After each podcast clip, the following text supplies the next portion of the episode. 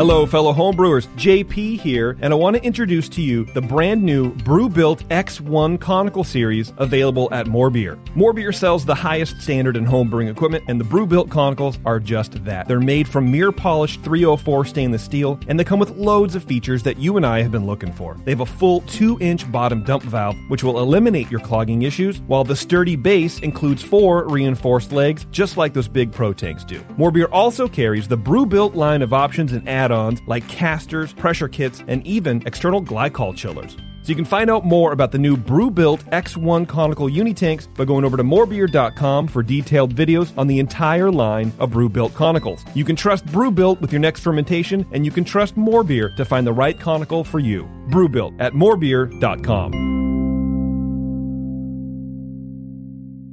Today's Sunday session is proudly brought to you by More Beer at www.morebeer.com.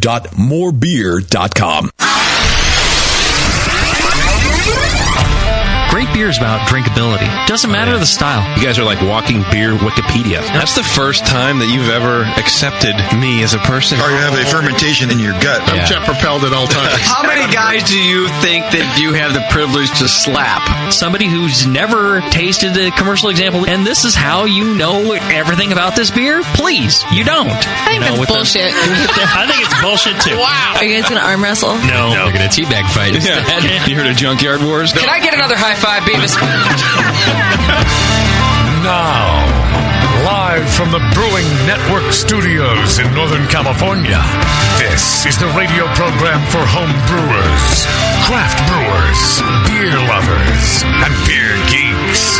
It's your only source for live beer radio that brings expert brewers together with, well, expert drinkers. This is the radio program with a head on it. This is the session.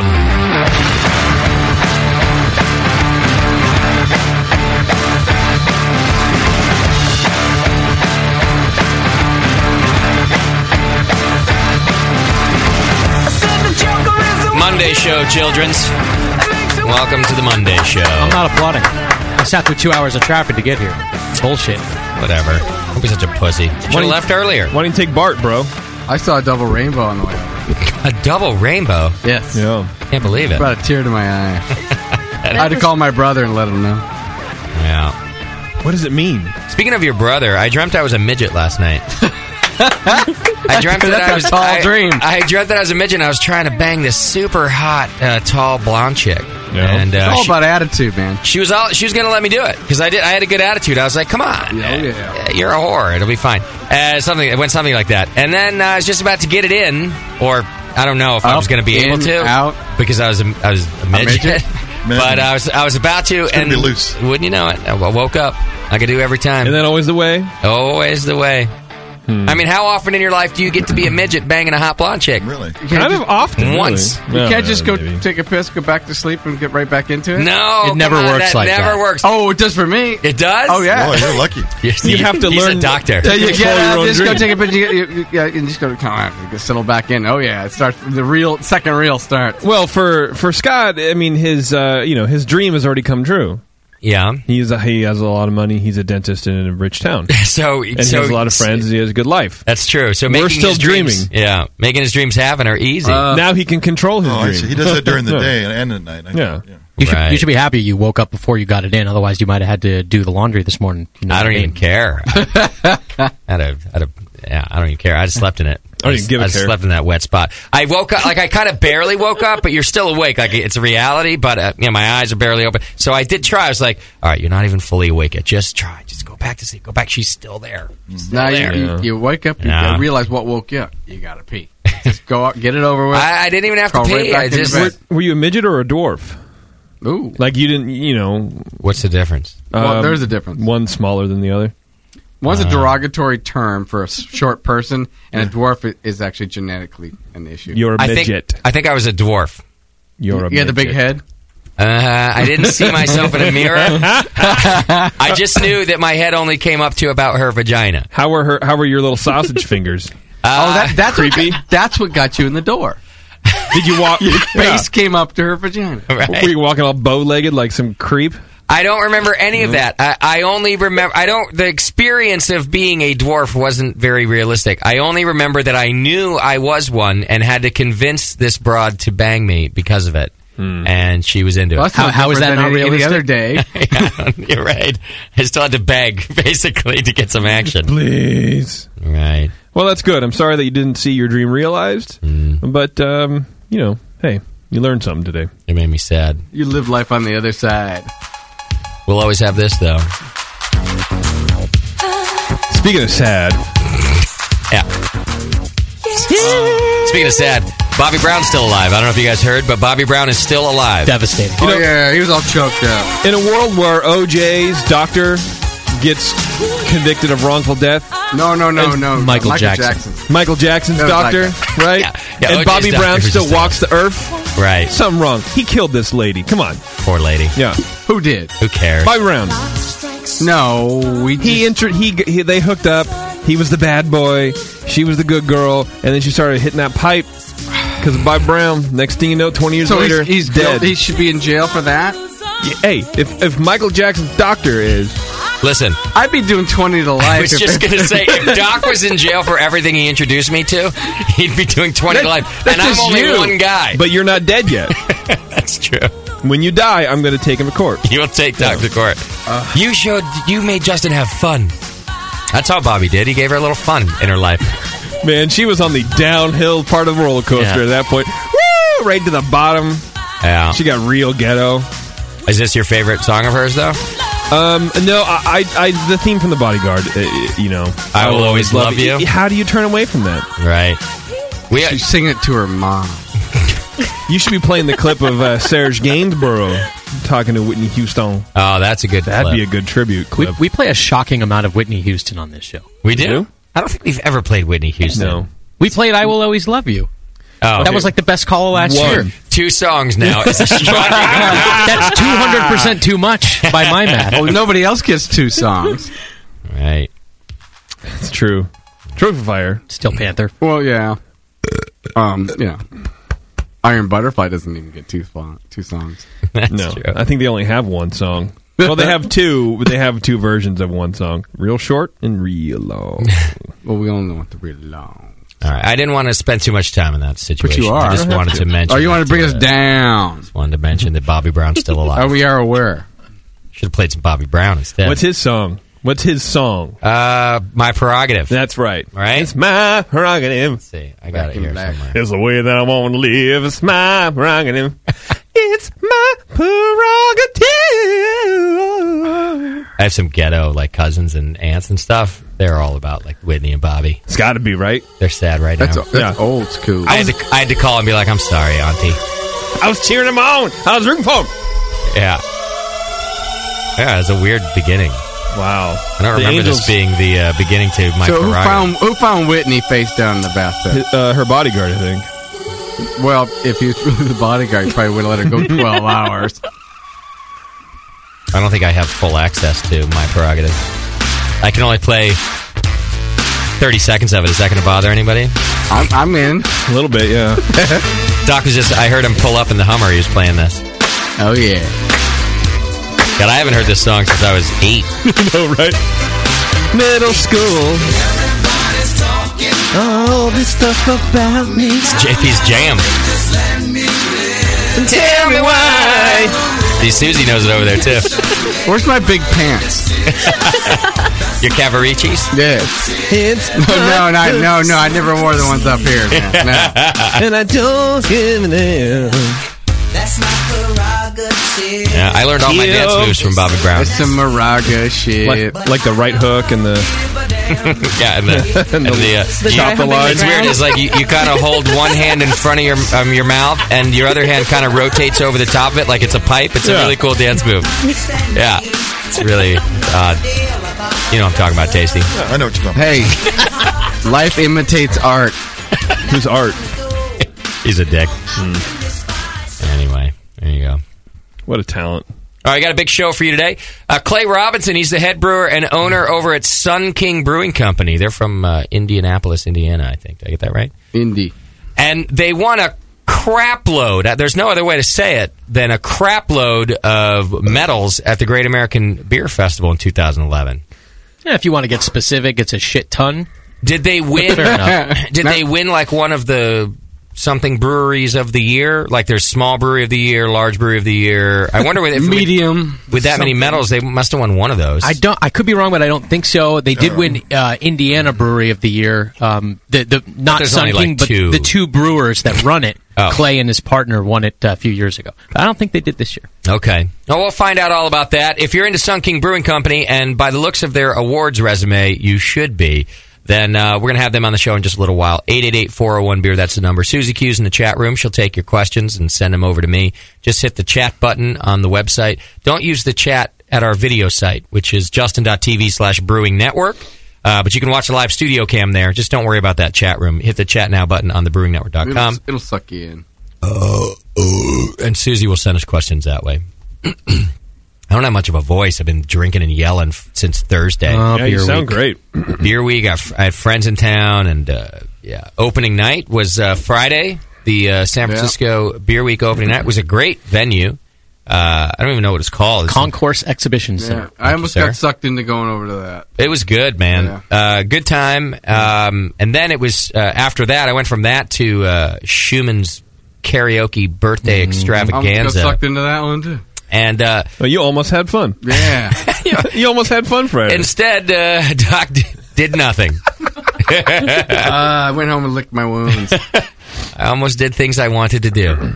Uh, yeah. So anyway, I apologize. I'll be a raspy all night, but uh, that's what happens during beer weeks. That's true. Beer week. But speaking of beer week, we still got some good things coming up. Um, you know, Sean Paxton's got a dinner, the Three Ring Circus, uh, that's coming up Wednesday. This Wednesday, the day after uh, Valentine's Day. yeah, that sounded really good. It's like a. It's not just one of his crazy beer dinners, but it's actually a, a circus. There's circus acts there as well. Sounds like a Vegas show practically. He told he promised Facebook today that there are no clowns. So you don't if you're, if you're afraid of clowns, I'm afraid of clowns. don't worry about it. You can go. There's no My, clowns. my kids make fun of me. really? Yeah, they, Daddy, that's scary. yeah. Yes. Stop. Daddy, did you just piss yourself again? yeah. Get that clown out of my face. Oh, there, there's, Time to there's change one daddy. video game that the, that the, the main character and they show it on. It, it's just, just clown Just with clown teeth. guy. And- Twisted, twisted metal. oh, and, and they left it on there on purpose. so that when you walk out in the morning, Yeah, yeah, exactly. Right. That's kind of awesome. like your kids. Oh, But there's no clowns at Paxton's thing. Uh, are, are you almost going to go to the Paxton's thing, Doc?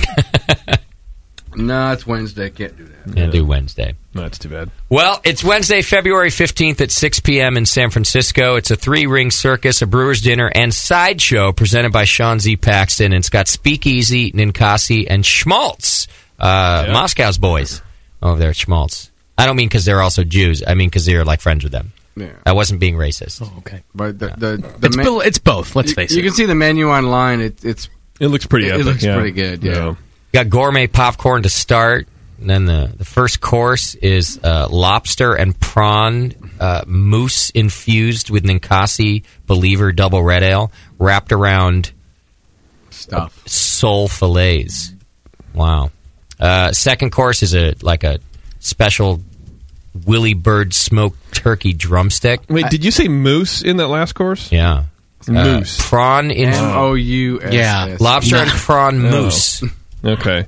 Is that wrong? No, I'm thinking Oh. M O O S E. Is that moose? So No. I would Paxton's love that. not only like, wow. making all this food, but he's into like cryptozoology and shit now. G Rock. I hope that Oh. Paxton one day has like a endangered species ten course meal. Yeah. and it's all things you know that we shouldn't be eating. Bald eagle for the first course. White, white tiger is the main course. yeah, Your pa- panda ovaries. yeah. You know, there'll be Ninkasi infused panda ovaries. Oh yeah. In his defense. Yeah, confused with uh, critical hits. Yes. This is what I want. I want him to have a endangered species ten course meal. Um, let's see. Oh man, he's got everything on this. It's a uh, it's a nine course meal, and I think it's only like 120 bucks. You can go right now to three ringcircus.eventbrite.com. It's Wednesday night at six o'clock. Uh, it looks like I'm going to be there. I want to go to this thing because I want to see the circus acts too. Uh, if you haven't had Sean's food, that's the reason to go. I have had Sean's food, so the the bonus for me is that I'm hoping that there's like a sword swallower running around or something, and like a fire breathing dragon man person. No, yeah.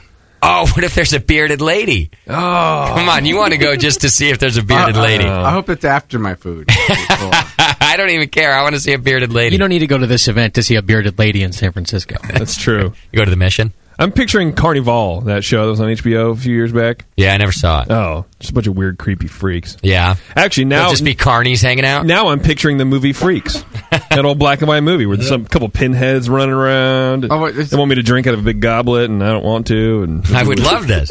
I want this dinner to happen. I, I can see the pre-show being like oddities. right.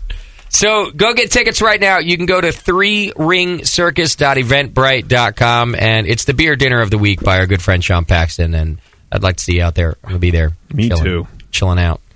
Uh, all right. Then on Thursday, we've got our own event happening at uh, Zeitgeist. Now, if you don't know Zeitgeist, it's one of the very cool beer bars in San Francisco. it's that's kind of a biker bar, like bicycler, yeah, but fixed also gear. motocycler biker bar. Yeah, but not Harley bar. No, I think it it is more like Not fixed like gear leather and versus like tattoos. No. motorized. More like the um, who were the you you ha- who were the two groups that used to fight each other? And one group drove Triumphs, and the other drove uh, other things in the fifties. The greaser, the, The, the socias and the and the, Yeah, the like- greasers and the uh, it's more like oh, the God damn it, it's Soch bar, like the outsiders, right? Yeah, but there's a real name for those the people. Jets and the They're Come on. called No, the hipsters. I have Jets- no idea. Help me out. I don't know, man. I'm sorry. Anyway, it's more like the. Anyway, it's a great fucking bar. Is the point? I'm It's a good going bar. off on a motorcycle, And they still let tangent. you in. Uh, so what we're doing is a radio show, a live show there with Matt Brindleton from Firestone Walker, and also Lars Larson from uh, Metallica. Right? No, no, from Trumer. From Oh, Trumer. Wait. Yeah. Yeah. Uh, one I like and one I don't. Okay. Yeah. okay. You like the Trumer one? Yes, yeah. So Lars Larson will be there Ah. from Trumer Browreye. I was, And- I was still going to be there. we're doing a radio show with those guys just to talk about. Uh, I'm telling you, Matt's got so many things up his sleeve right now, and uh, he's got a few things lined up for us to talk to uh, the Trumer guys about. And and what I mean is, you know, the Trumer guys right now they just brew their pilsner, which I love. It's a it's Yeah. a great pilsner. Yeah. But for example, you know, Firestone is having their first ever uh, beer festival. Down We- we gotta go to that. in Yeah, we Paso do, by in the way. June. I do Yeah. want to go. And one of their requirements is that you have to send a specialty one-off beer. And Trumer doesn't do that right now. So the cool thing is, I think, is that Matt's going to kind of talk to him right on the show and be like, "So you know, Hit him up. I What's need he you. to- gonna do?" I want you to dry hop or barrel age one of your pilsners to bring down Oh, to this yeah. event. So we're going to get to find out how this kind of strictly German brewery. What are they going to do? Because that's the only way they get to show up at the Firestone Fest. They they could throw something in a nasty barrel. Oh yeah, get a little sour pill. That'd be pretty Oh, yeah. good, yeah. I would Oh, like that. yeah. So I would this is like- the kind of stuff we're going to talk about, and you can come out and ask questions too. It's at Zeitgeist in San Francisco, and um, it's at six o'clock, and I think it's free to get in. There's just going to be a bunch of uh, uh, uh, Firestone beer on tap. bunch of losers, hang on. bunch of Firestone Yeah. beer on tap.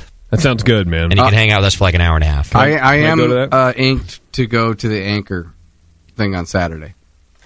I'll What- be I'll be there. What's the anchor thing? Uh, it's the homebrew club of the year kind of thing that they put on. Uh, oh, California Homebrew Club. of the California Year? home, Yeah. homebrew club of the year. Who won that Oh, thing? right. I don't know. Wasn't It- us. No. so it doesn't matter. How come we didn't win it? Uh, because I don't know. we- If, if we win the the nationals, we should win the No, fucking no, state it- one. it- Every state. You have no. You have to write a really nice essay. To We them, have to write a very stern letter. no, it's it pretty much like uh, telling you all you did and and making yourself. Really, pumped it's up, not yeah. an awards based thing. It's a No. letter. It's an essay It's an contest. essay contest. Can I write it? Yes. Can I write it for next Yes. year? JP, Alright. you are now writing our essay contest. Oh yeah, Let- yeah. definitely. Uh, but they they they uh, they encourage the local homebrew clubs to uh, come on, and they, they give X amount of tickets to uh, the local homebrew clubs to show up and things. Okay. And uh, it's- we didn't get it's a any good X party. amount of tickets. How did we get X tickets? We're a homebrew club. We're a local homebrew club. Yeah. I'm, I'm like yelling at Doc because like he poor is, is involved and gives a shit. So. right. And that, it's not even in that order. Right. I got to get through these because I got Ron Price, uh, another AHA candidate, on the line. So just real quick, you know, you can go to Amazon through our website. Uh, There's a, a link right on the homepage. You can buy an iPhone case through our website. It's got a BN hop grenade and a bottle opener. And you can shop in the BN store. All these things uh, are great ways to support the Brewing Network. Plus, there are brand new iPhone and Android apps in both marketplaces, one in iTunes and one in Marketplace. They're free. Go check them out. So if your old one's not working, it's because it doesn't exist So uh, anymore. I don't have to buy the new one. Nope, free. free. I did the old one. Actually, you have to buy the new one. Everyone else, Yeah. free. I, I bought the old one. oh, then you're good. All right, your grandfather did. Okay. All right, watch all this on justin.tv slash brewing network. Subscribe and join the BN Army. Become a recurring donor and enter, enter yourself uh, for a chance to win a uh, gift certificate ev- every month to uh, over to our show sponsors at More Beer. That's right. Morebeer.com, our fabulous Sunday session show sponsors, More Beer. Uh, all right, get all these updates and more over on Twitter and Flipboard. All right, Scott the Jew, uh, send your show ideas over to him, scott at thebrewingnetwork.com. Send feedback to feedback at thebrewingnetwork.com. All right, so I told you, you know, what we've been doing is it's election time again at the American Homebrewers Association, and uh, in order to get on the governing committee, you have to be elected. And we've been doing this for a couple of years now so that we can kind of get the word out about different candidates and why they would like to represent you on the governing committee got a governing committee tomorrow night, uh, meeting tomorrow night, as a matter of fact. And we're talking about the issues.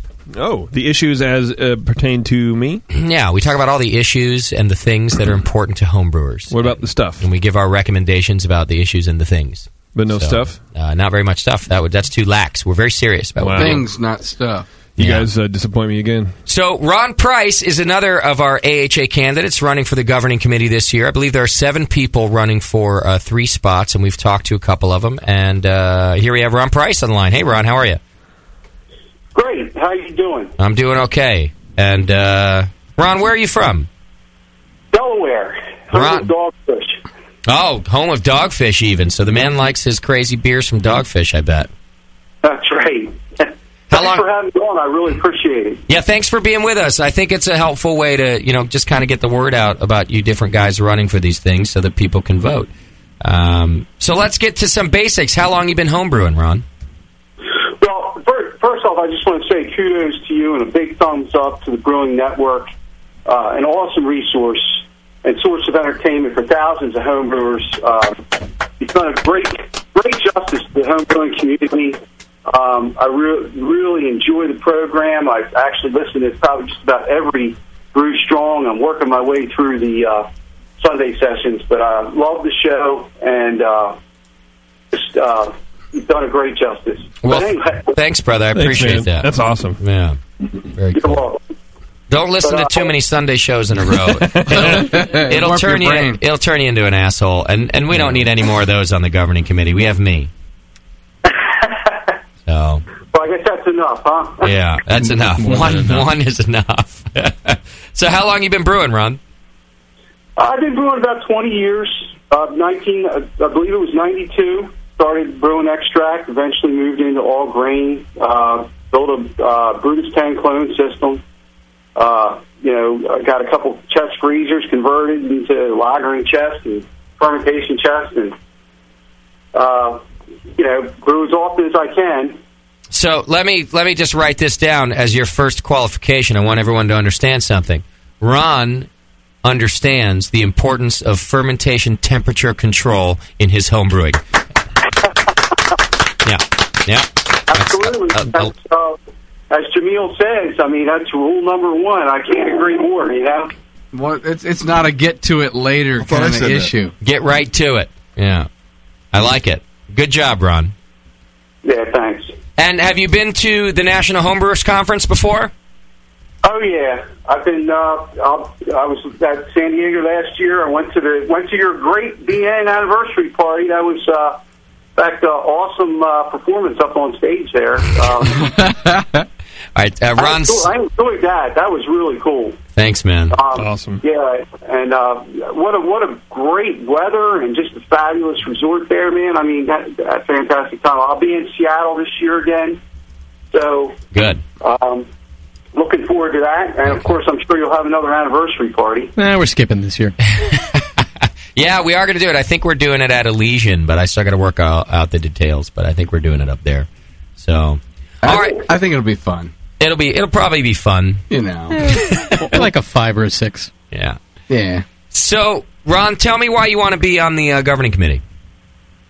Well, um, as you may already know, I, you know I ran last year. I, I lost by uh, 30 votes, uh, is what I'm told. Uh, with the the encouragement from uh, Crispy and Gordon Strong and Danny Kine, uh, you know, uh, yeah, the AHA is a fabulous organization. Uh, awesome benefits. I mean, they paved the way for homebrewers. Uh, you know, you got Zymergy magazine, Zymergy, Pub Discount, uh, Tech Talk, you know, the AHA forum, the website. Uh, I mean, they really, you know, they're there for the home brewers. They've paved the way, and you know, I want to be a part of that. I want to, uh, you know, serve as basically an East Coast AHA ambassador. Uh, we don't have any East Coast reps on on the, on the governing committee, and I really want to bring that to the committee and and to you know my East Coast brothers and sisters uh, by promoting activities and, and programs and hopefully strengthen the AHA. You know, with uh, from an educational standpoint. Uh, you know, by communicating uh, suggestions, complaints, you know, and so forth. Uh, you know, I, I really, really think we need that, and I think I can bring it. And I just, uh, you know, with your support and with the right votes, we'll do it.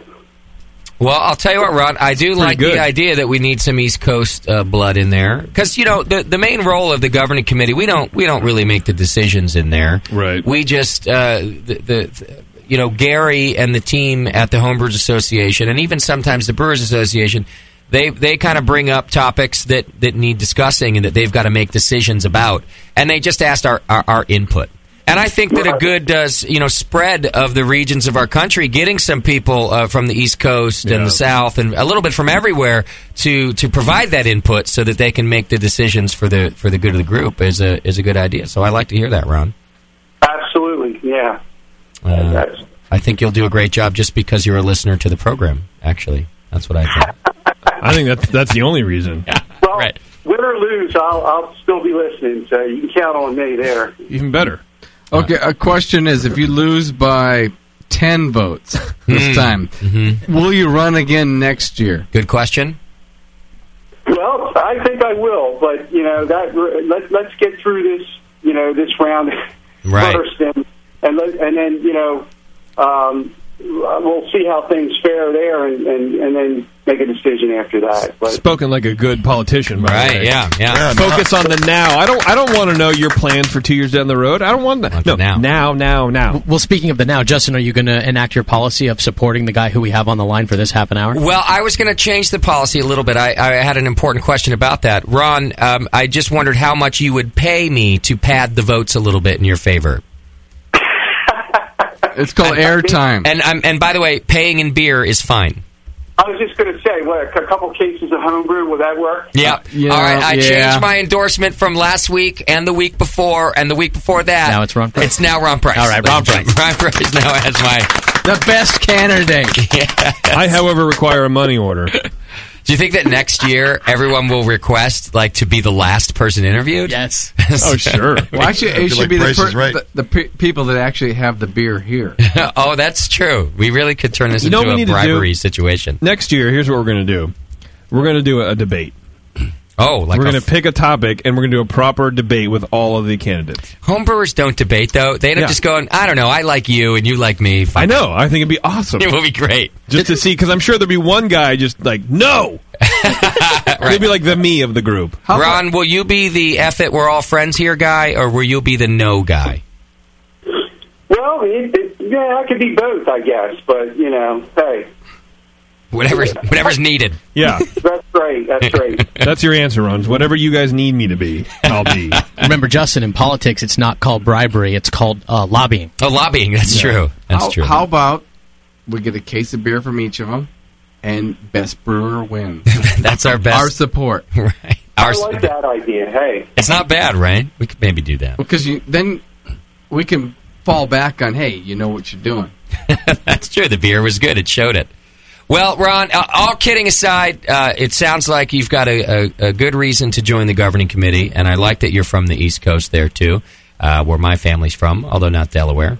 Uh, so I like to hear that. You can vote for Ron or any of the candidates over at uh, homebrewersassociation.org, and they'll be putting their statements and profiles up there, and then uh, you can cast your vote for any one of the guys. And uh, Ron Price is one of them. He's run for a couple of years now and lost by just a small margin last year. So sounds to me like he's pretty dedicated and interested about being on that board. And you know what? I, I I know it sounds kind of cliche, but that's half the battle. You really want someone who wants to be there and wants to be there bad. So sounds pretty good to me. Um, anything else, Ron, before we go? Hey, I'm looking forward to seeing you guys in Seattle again, and uh, you know, just uh, keep keep the good words coming. I mean, you guys are great. I, I really appreciate it, and thanks for having me on.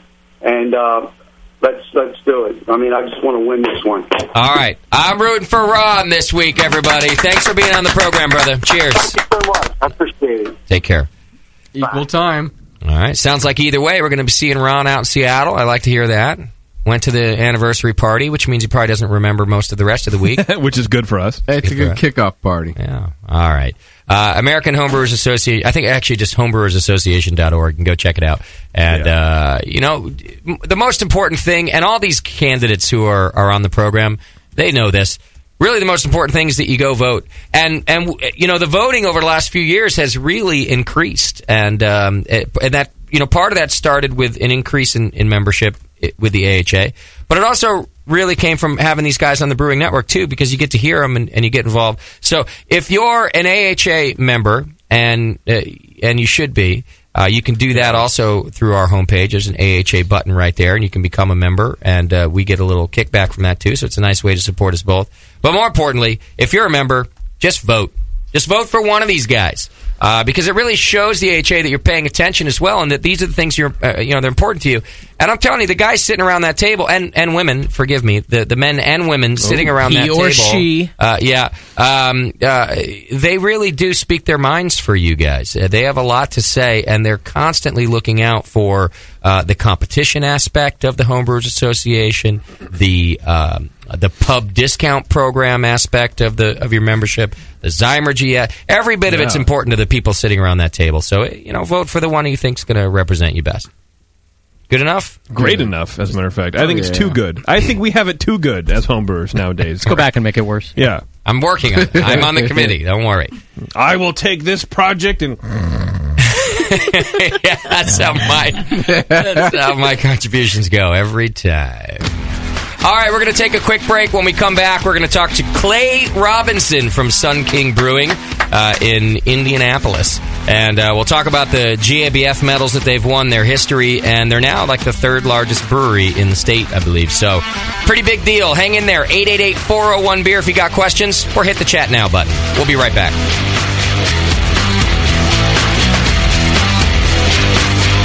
You're listening to the Brewcasters. Brewcasters on the Brewing Network. Since the first time the Brewing Network microphones turned on, More Beer was behind it. More Beer sponsors the programming on the BN because, like you, they love brewing, and like the Brewing Network, they love sharing their knowledge.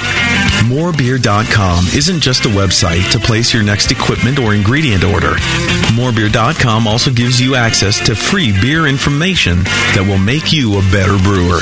Go to morebeer.com and click into the Learning Center. You'll find podcasts, technical facts, video tutorials, and more, including access to The Buzz, More Beer's social network of more than 5,000 members. And some of them might even be crazier about beer than you are. Get over to morebeer.com today and take advantage of The Buzz, the forum, the Learning Center, and make sure you're signed up to receive the newest More Beer catalog. More Beer, bringing you absolutely everything for beer making.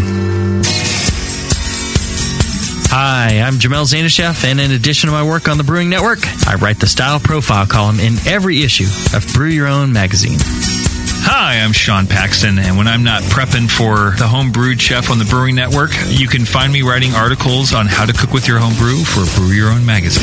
Greetings, Cretans. This is John Palmer, and when I'm not writing for Brew Your Own, I'm reading it.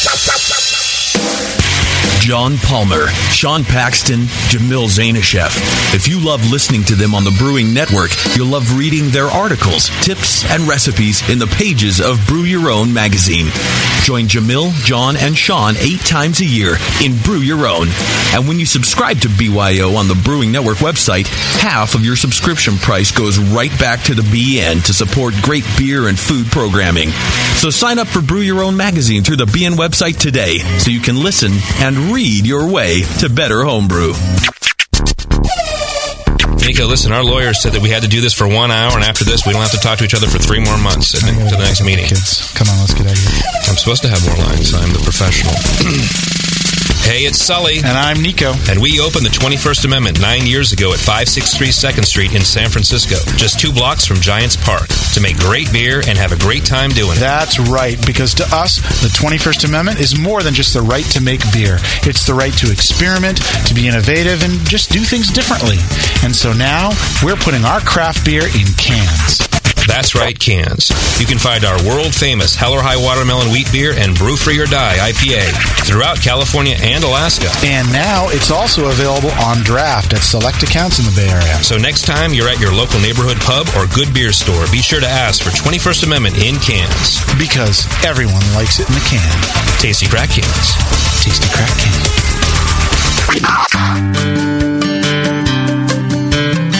Williams Brewing is your online resource for prompt delivery of quality home brewing supplies. Since 1979, Williams Brewing has offered the finest equipment and freshest ingredients, and the best customer service in the business. Cut hours off your brewing sessions by using one of their 11 varieties of famous Williams malt extract. Their new Snaplock stainless steel cam lock fittings will make connecting your pump or heat exchanger quick and easy. Or check out their exclusive paintball tank based draft beer equipment. They even have their own line of precision hydrometers. Go to WilliamsBrewing.com to browse their vast selection. That's WilliamsBrewing.com. Orders placed by 4 p.m. Pacific Time weekdays ship the same day. Brewing is easy. The Williams way. This Sit down next to it, grab yourself a paper towel, and watch those yeast have sex. You're, listening to the Brewing Network.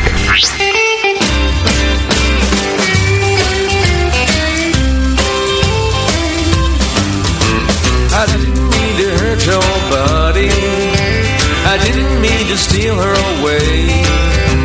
I know she meant a lot to your buddy, but she and I are here to stay. You know, I kinda had a feeling that something was wrong when I was drunk last night, but not as drunk as your mom. I know you don't like seeing us together. I know you've known her your whole life. I still don't know just how we got together. But she started looking good around five. You know, I kinda had a feeling that something was wrong when I was drunk last night. Not as drunk as your mom.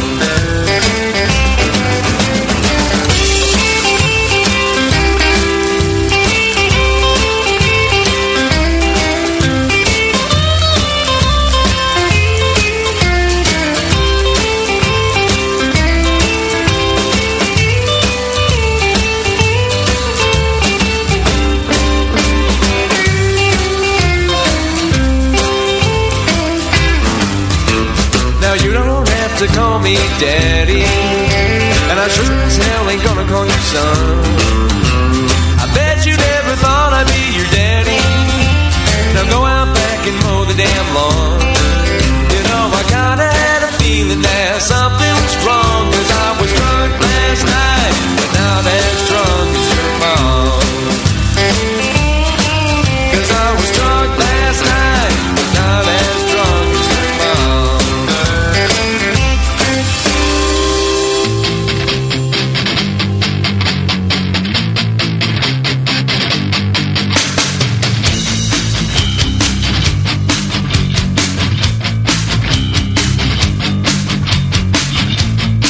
session. Brewing up our next batch of radio gold. Right now.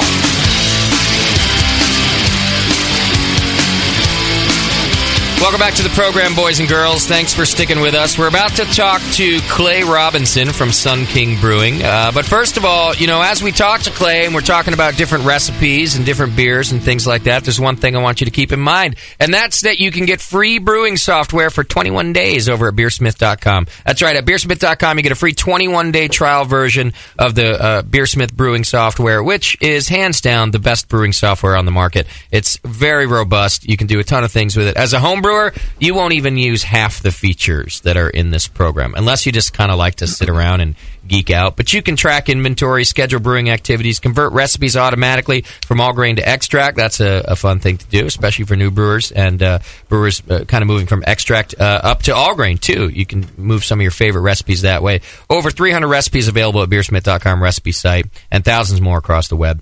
Uh, Beersmith equipment profiles even let you match your personal equipment to uh, the system. You can adjust any recipe to your equipment in a few seconds. So you know you can like uh, adjust your efficiency and you know all the stuff you could do with, with some of the other software. Except Yeah. it's much more robust. It's available both on Mac and a PC. A PC, and if you have a problem with it, the guy will even answer your email, Which is about rare What's wrong in the- with your uh, brewing software? Yeah, in the brewing software uh, realm, Yes. that's a rarity.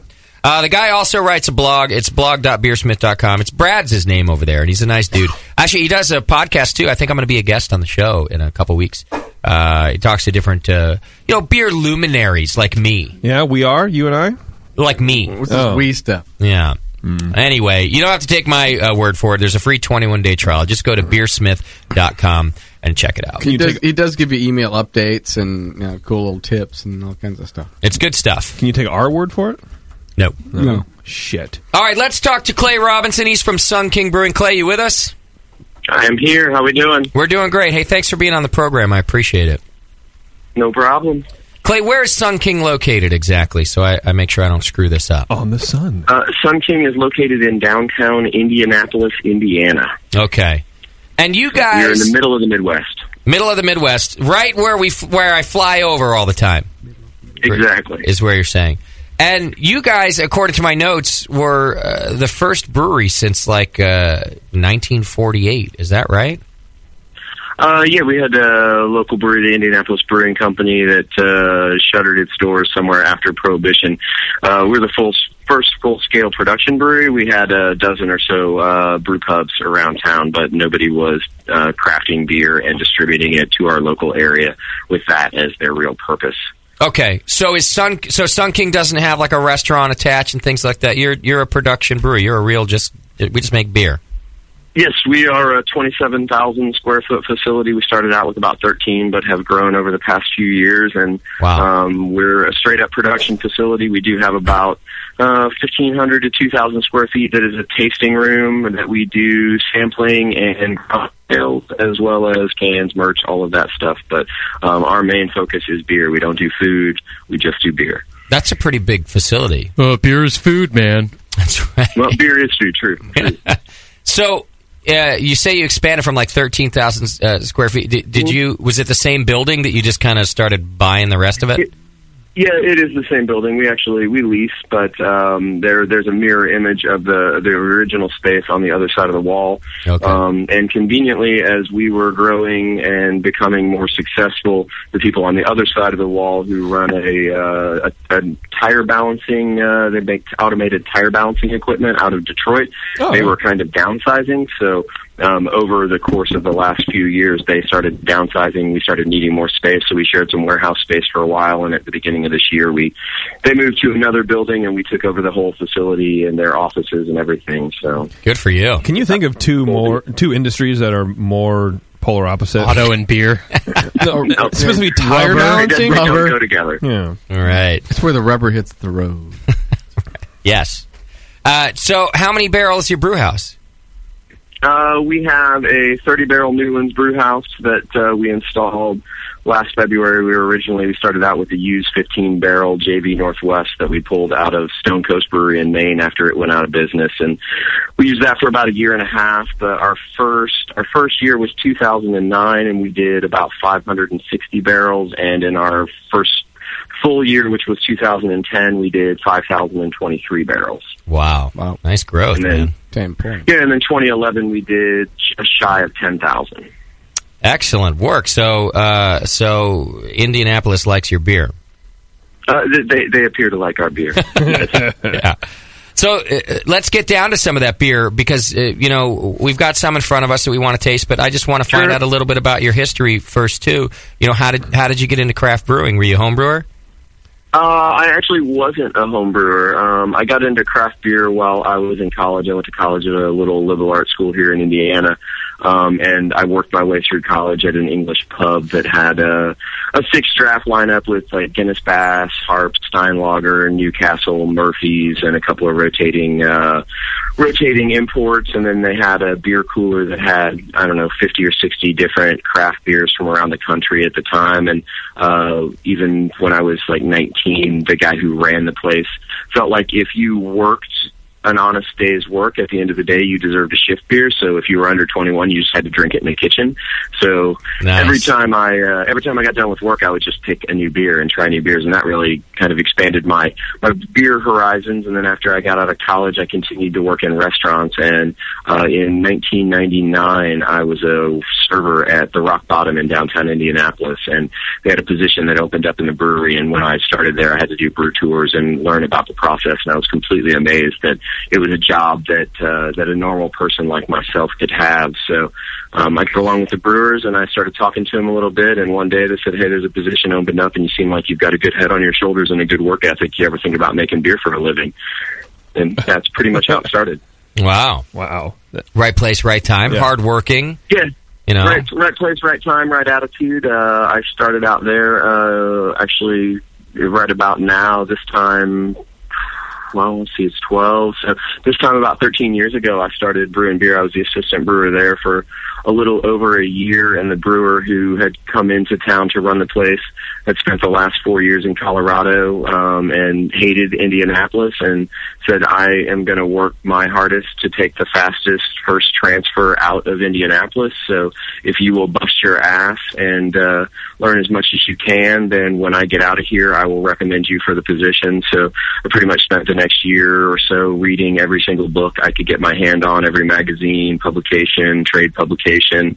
Uh, you know, the first book that he gave me was The New Complete Joy of Home Brewing. So I read everything I could get my hands on. Nice. Um, I worked 60 hours a week, even though I was salaried at 40 hours a week. And a little over a year after I started as the assistant brewer, um, he got moved to Seattle. And uh, the guy who ran the brewing program for Rock Bottom at the time said, uh, I don't think you're quite ready for this, but your heart's in the right place. And yeah, I think that you're going to do a great job. So uh, don't disappoint me. You're the new head brewer at Rock Bottom. So I kind of took over at that point in time. And then it's been another year of my life realizing that I was in way over my head and trying to figure out what the hell I was doing.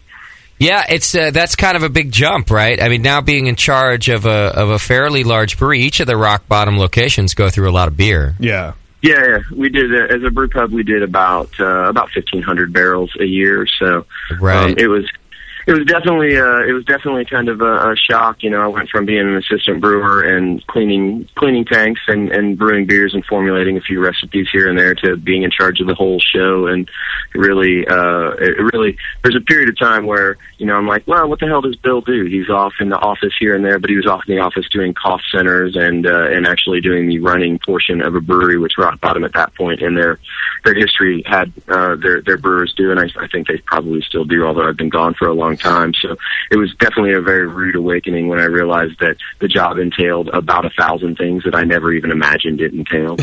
so just you know for some of our, our our homebrew listeners who you know want to make the jump or, or that do make the jump to, to pro brewing was uh, were the surprises more on the the brew house side or on the uh, management side Uh, they were they were definitely on both sides. I would actually say that the surprises were more on the management side. Um, you know, in in the early 2000s, late 90s, early 2000s.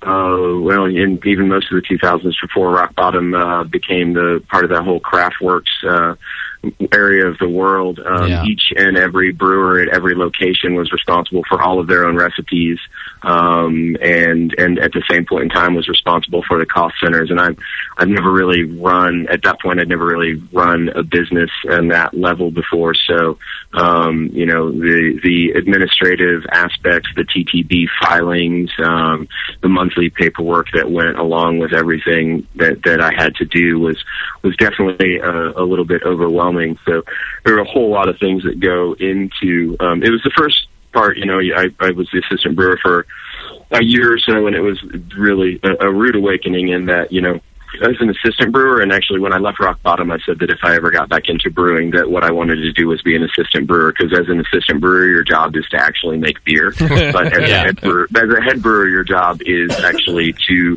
administrate everything, manage raw material, schedule, and and you do still get to make beer, but uh, the assistant brewer job that's the life for me.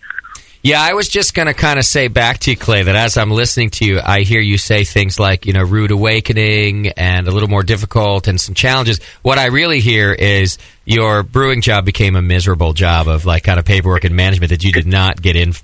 You know, that's not why you got into brewing. Yeah, that is- that is exactly what. And actually, uh, after four years with Rock Bottom, I, I actually left, and uh, I wasn't sure that brewing was what I wanted to do with my life. I spent a couple of years uh, working part time construction and traveling, kind of enjoying my life and trying to figure out what I wanted to do. And at the end of a couple of years of time working construction and the ends not quite meeting, um, I realized that what I really did want to do was brew beer, and uh, that was in 2005. My friend Dave. Colt, who is uh, uh, my co-founder and business partner at Sun King, uh, he was at the Ram downtown Indianapolis as well, which is a few blocks away, and we had been friends um, actually since before I started brewing because he was the assistant brewer at a little brew pub called Circle V. And when I was in college and wanted craft beer kegs, they were one of the only craft breweries in the area that actually sold kegs. So Dave used to help me load kegs into my car in like '97, '98. Um, so Dave called and said, uh, "Hey, the Ram is expanding, opening another location, and we're expanding brewing operations at our main store, and I need somebody who knows how to operate a brewery." And uh, it was at perfect timing when I was actually running out of money, trying to figure out what I was going to do with my life. So I started working with Dave at the end of 2005, and um, at that point in time, over beers in a casual manner, we started this conversation about what would you do if you could open your own brewery, and that really spiraled into what was the best job you ever had, the worst job you ever had, what you love about this job, what you hate about this job. Um, you This, know, what these are kind of questions culture from did your you- partner, you're saying.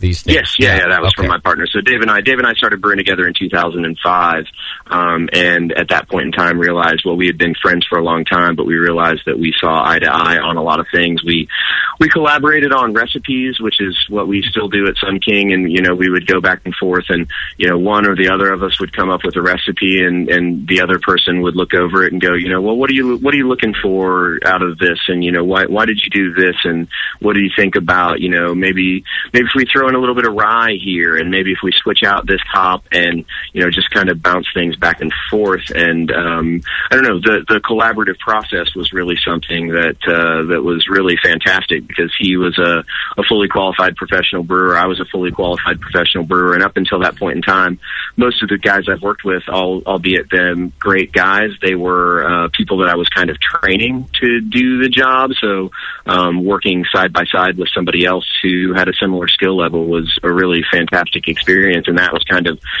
kind of the birth of Sun King at that point in time, Okay. or what would become Sun King. How about the cash? Because you guys sound passionate about it, like you know what you're doing, but it's an expensive endeavor.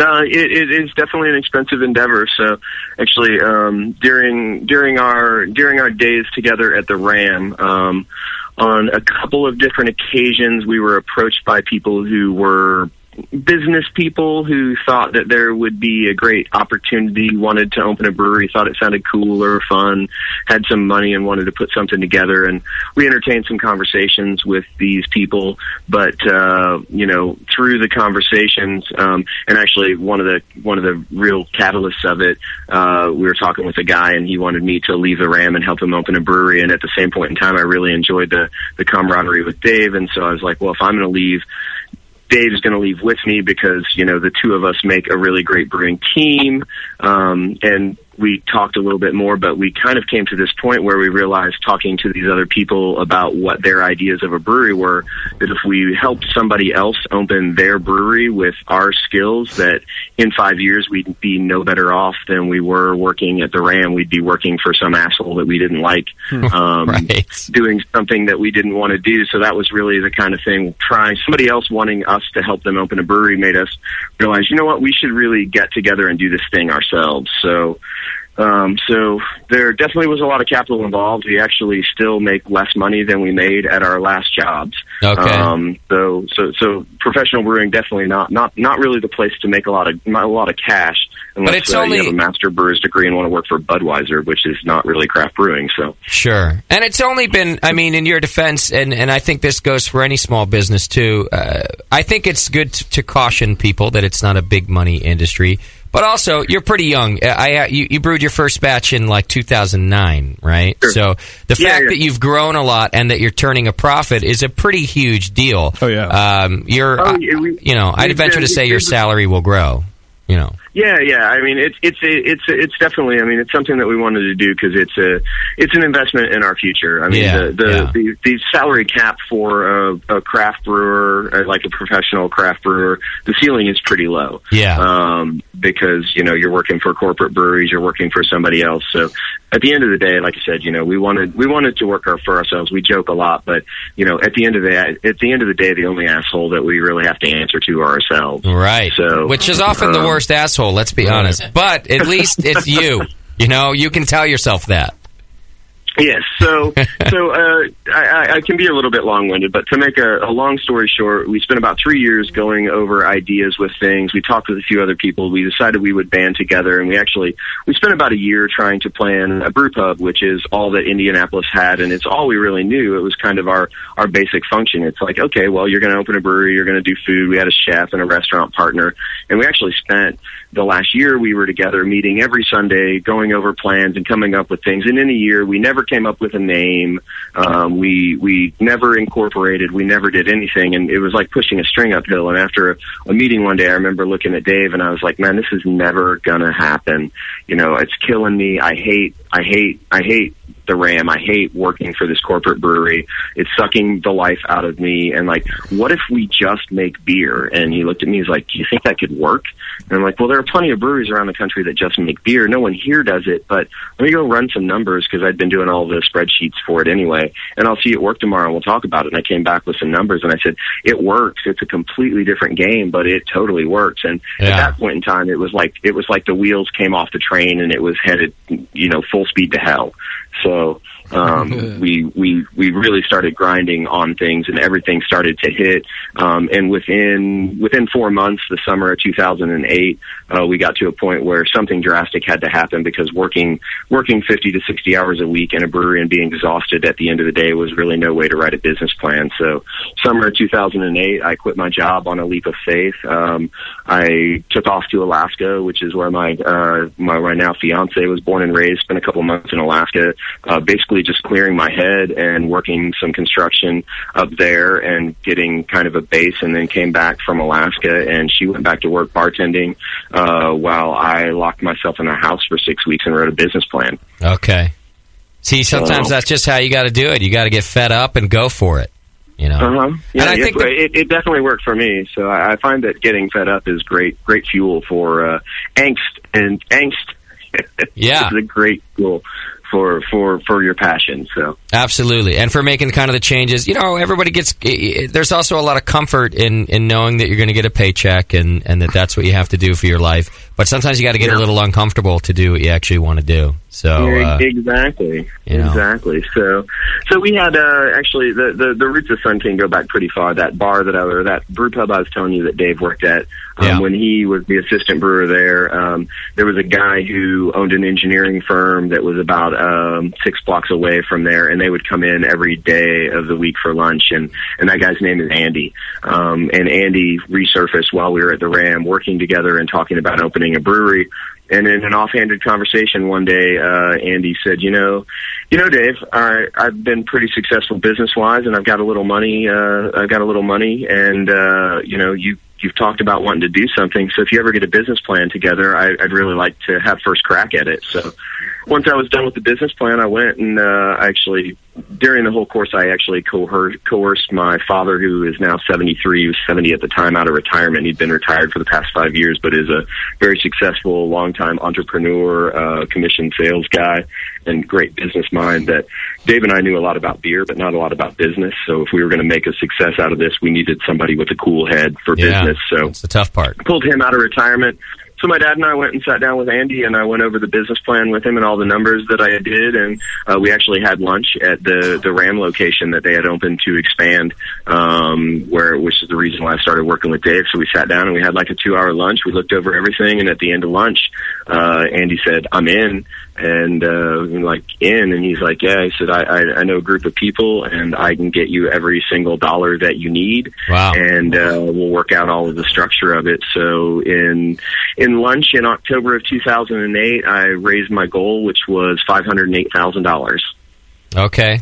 Sometimes stuff just falls in line like that. Yeah. yeah yeah yeah I mean, it, it, it definitely does That's a big number, but I've certainly heard It's pretty bigger small for numbers. opening a craft brewery yeah, actually. yeah, For 15 barrels, it seems a little high. yeah. But I guess it helps too with just the production facility, which is a warehouse with a brewery in it. And let's be honest, it's, Yeah. it's a building Yeah, with a it's- brewery. It's, a warehouse. It's a warehouse with a brewery. We actually um, we had some some grand plans for tasting room uh, for for a fanciful tasting room and some other things, but we actually we spent all of our money getting the brewery built out, so we never got the tasting room done. And to this day, you walk into our brewery and there's like pipe and drape. 30, 36 inches high, kind of surrounding the tasting room, and it's literally it's quarantined off from the rest of the brewery by temporary structures, which is important because we actually move all of those structures sometimes because we'll have to drive semis with tanks and kind of lift tanks off of and unload, offload, and move tanks into the building. So it's been a really great facility for us, and you know, starting at the budget that we did, I don't think that you could possibly do what we did with that type of money right now. But Yeah. during that whole time I was talking about with Dave, I spent a lot of time on ProBrewer.com and I spent I, I, I obsessed about the used equipment market. So when I wrote the business plan, you know, I was looking for for for good used equipment at a reasonable deal. And when that brewery went out of business in Maine, um, I actually was getting ready to go to bed. My girlfriend was off at work. It was like one something in the morning, and uh, I refreshed ProBrewer.com to check in the classifieds, and there was a listing for a 15 barrel JV Northwest, and I spent my entire career on JV equipment and absolutely love the the equipment that they make and how it functions and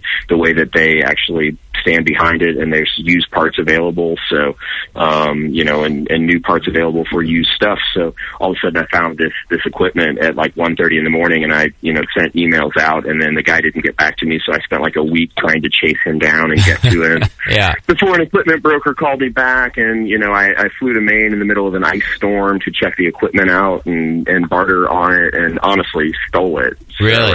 I- um, yeah we we paid for it but uh, we, Sure, for, just for at what the it price. was for what it was we got a really really great deal and in the fall of 2008, nobody was opening breweries. It was the beginning of our recession, so there was still some used equipment on the market. I mean, I just bought a 30 barrel bright tank today. Uh, it's a JV bright tank, and it got put online on Friday, and I found it on ProBrewer.com, and I kind of continued to scope scope the used equipment market and find tanks that that are useful. So, um, but tanks that are useful, any kind of equipment that is of any size right now is gone inside of three days. Really? That's Yeah, Oh, incredible. yeah. So many new places opening up and or Yeah. expanding, so that makes sense. Right, Yeah. right.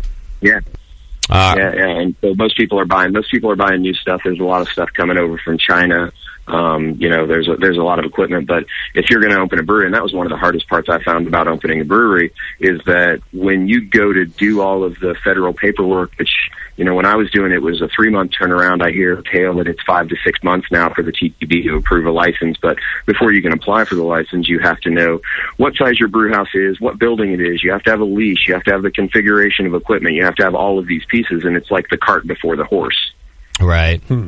Yeah, that kind of makes sense. And that's one of the hard things about business plans in general that you, you are supposed to estimate these things, but maybe that's why everybody can't do it. Yeah. But in a brewery, that does make even more sense. You're still out there shopping for this kind of stuff, and Sure. uh, you can't Yeah. write it into the plan. Well, in any business, I Mhm. mean, how do you you know you you can't you have to be paying rent uh, for a space you can't use because you haven't bought your equipment yet, yeah, Or have a license to or license to, have do it anyway. product or anything Yeah, else. that Yeah. doesn't make sense to me. It's very backwards and painful. We actually moved our 15 barrel JV system into the building that we are in um, a full 10 days before we signed the lease. Okay. Wow.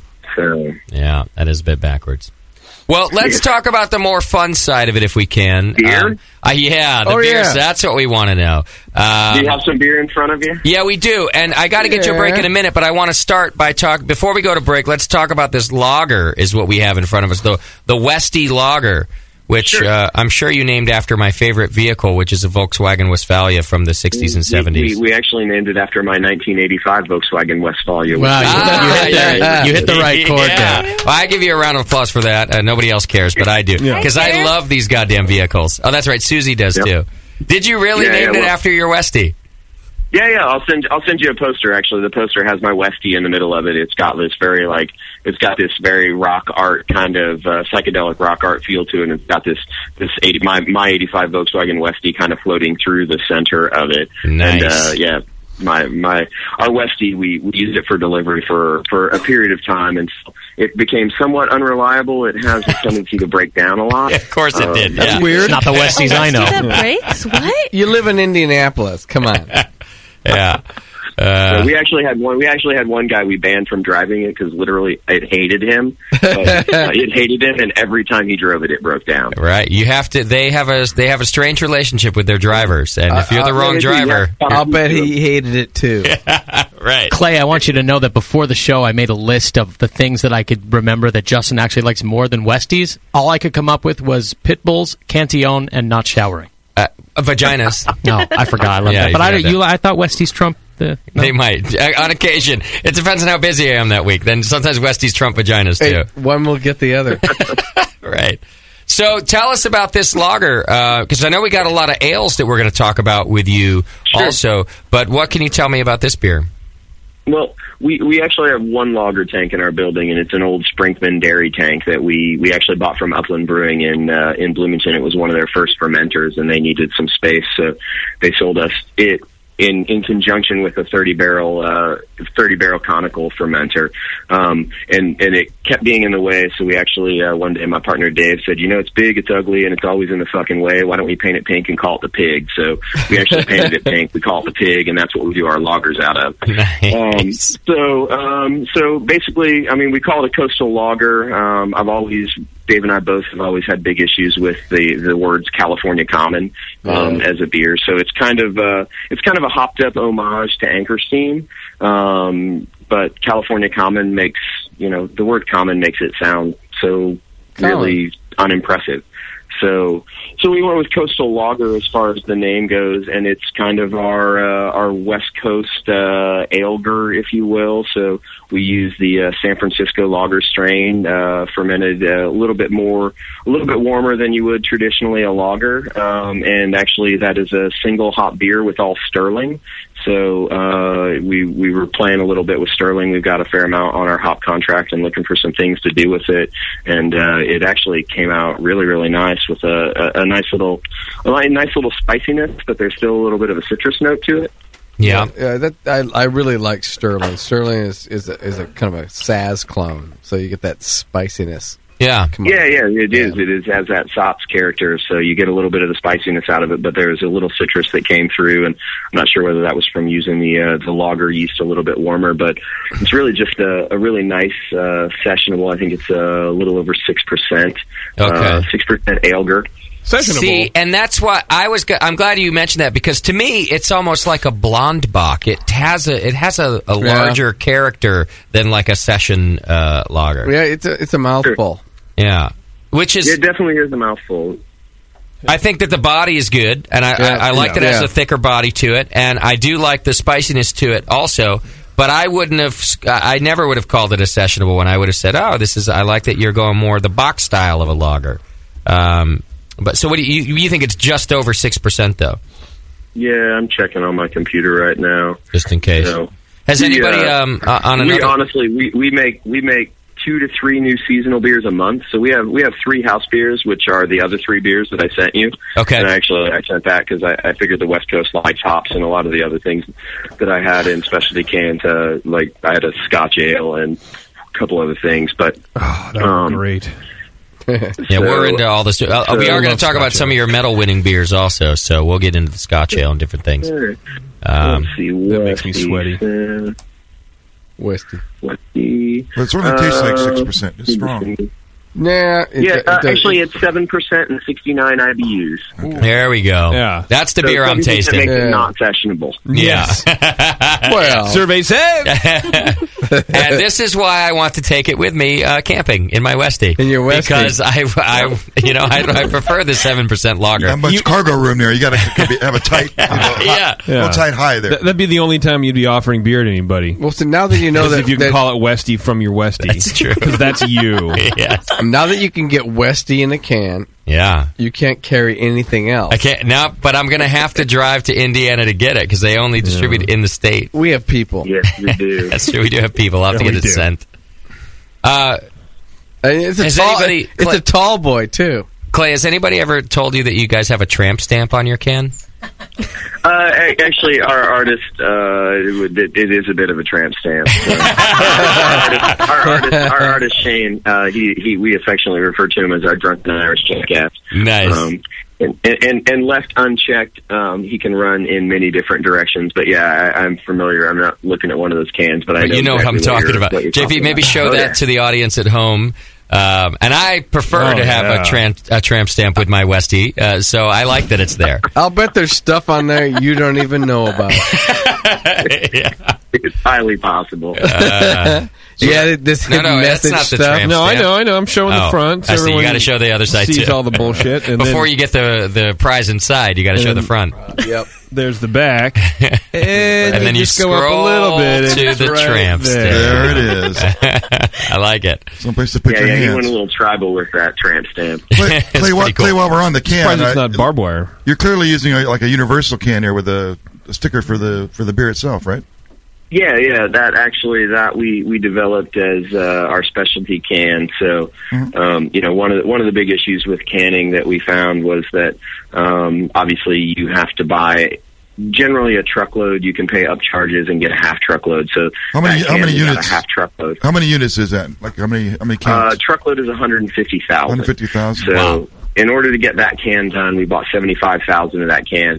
Um, it, it actually, we hand sticker every single one of those cans when we release them for all of our releases. So when we, when we redo that later this year, we'll be done with that can iteration and that can will, will die. And the things that we have learned from using that can will allow us to use a little bit larger of an area and hopefully maybe automate our can or our stickering, Stickering. process to it. But um, but basically, uh, we spent a lot of time. We do, like I said, we do two to three new seasonal beers every month. Our first year, we did 50 different styles of beer.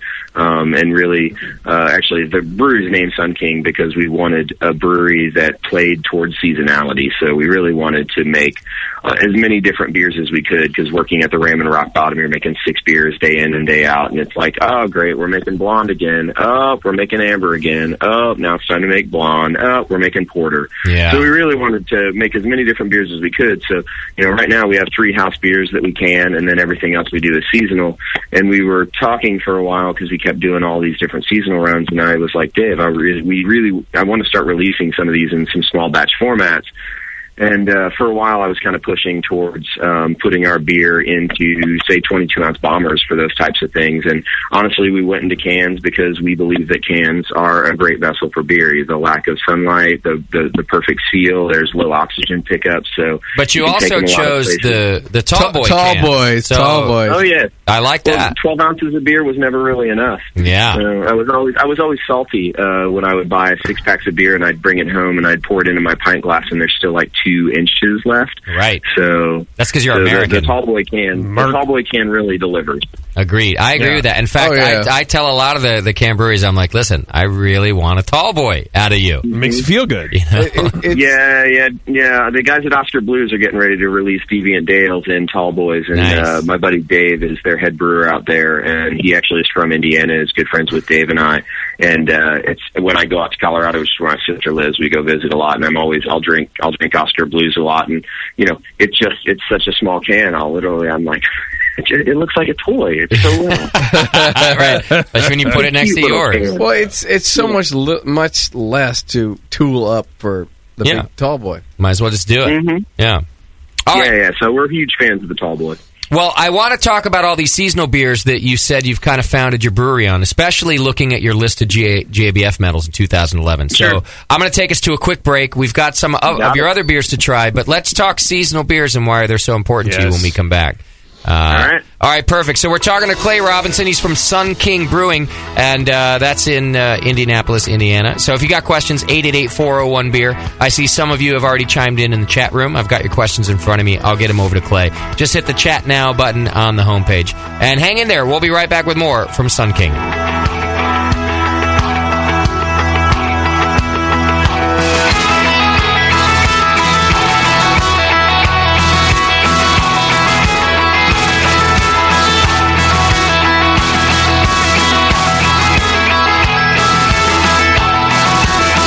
You're listening to the Brewcasters. Brewcasters on the Brewing Network.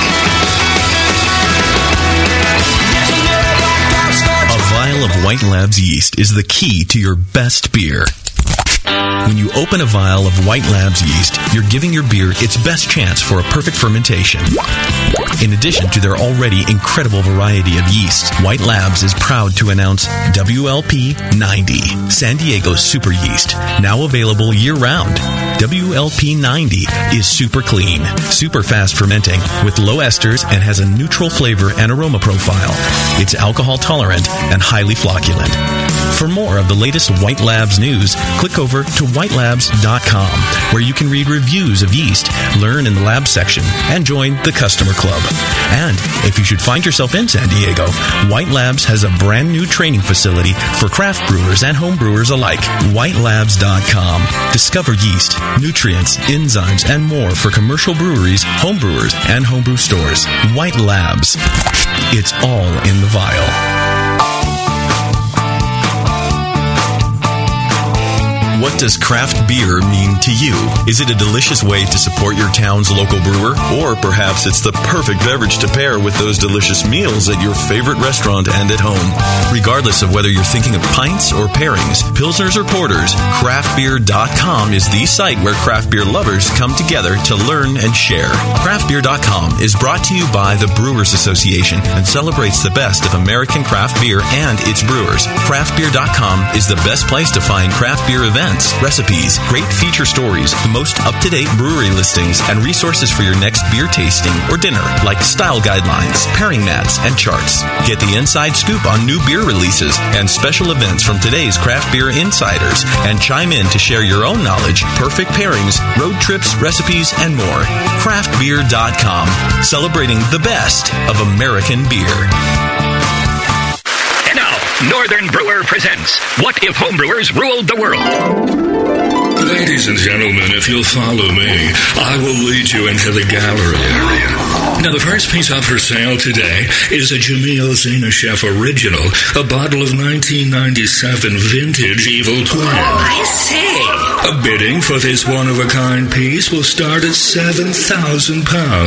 And if you'll continue to follow me, ladies and gentlemen, I can show you a rather abstract piece from Bay Area brewer Justin Crossley. It's a German Doppelbock entitled Justin's Giant Bock. The brewer's notes here indicate that this beer had excellent mouthfeel. That's just a crazy dream. Or is it? With Northern Brewer, a thirsty nation can craft its own ale and lager for the greater good of mankind. Northern Brewer, the home of 7.99 brew saver shipping, superior customer service, and the finest selection of home brewing goods for the future.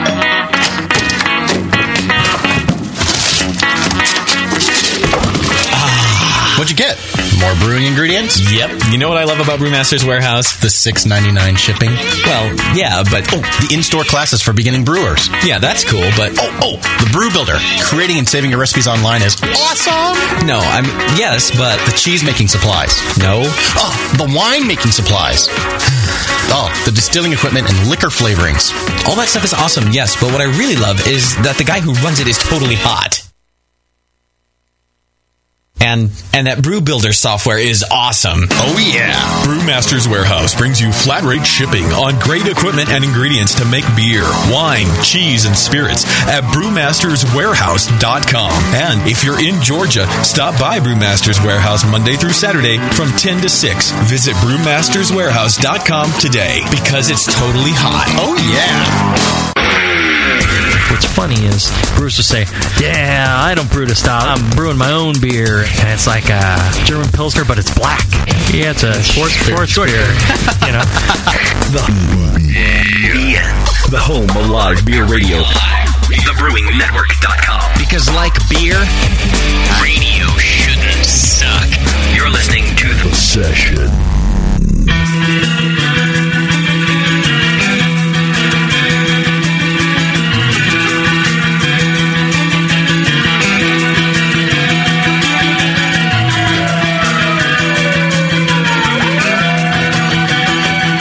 You're tuned into the session. Because life's too short to listen to crappy radio.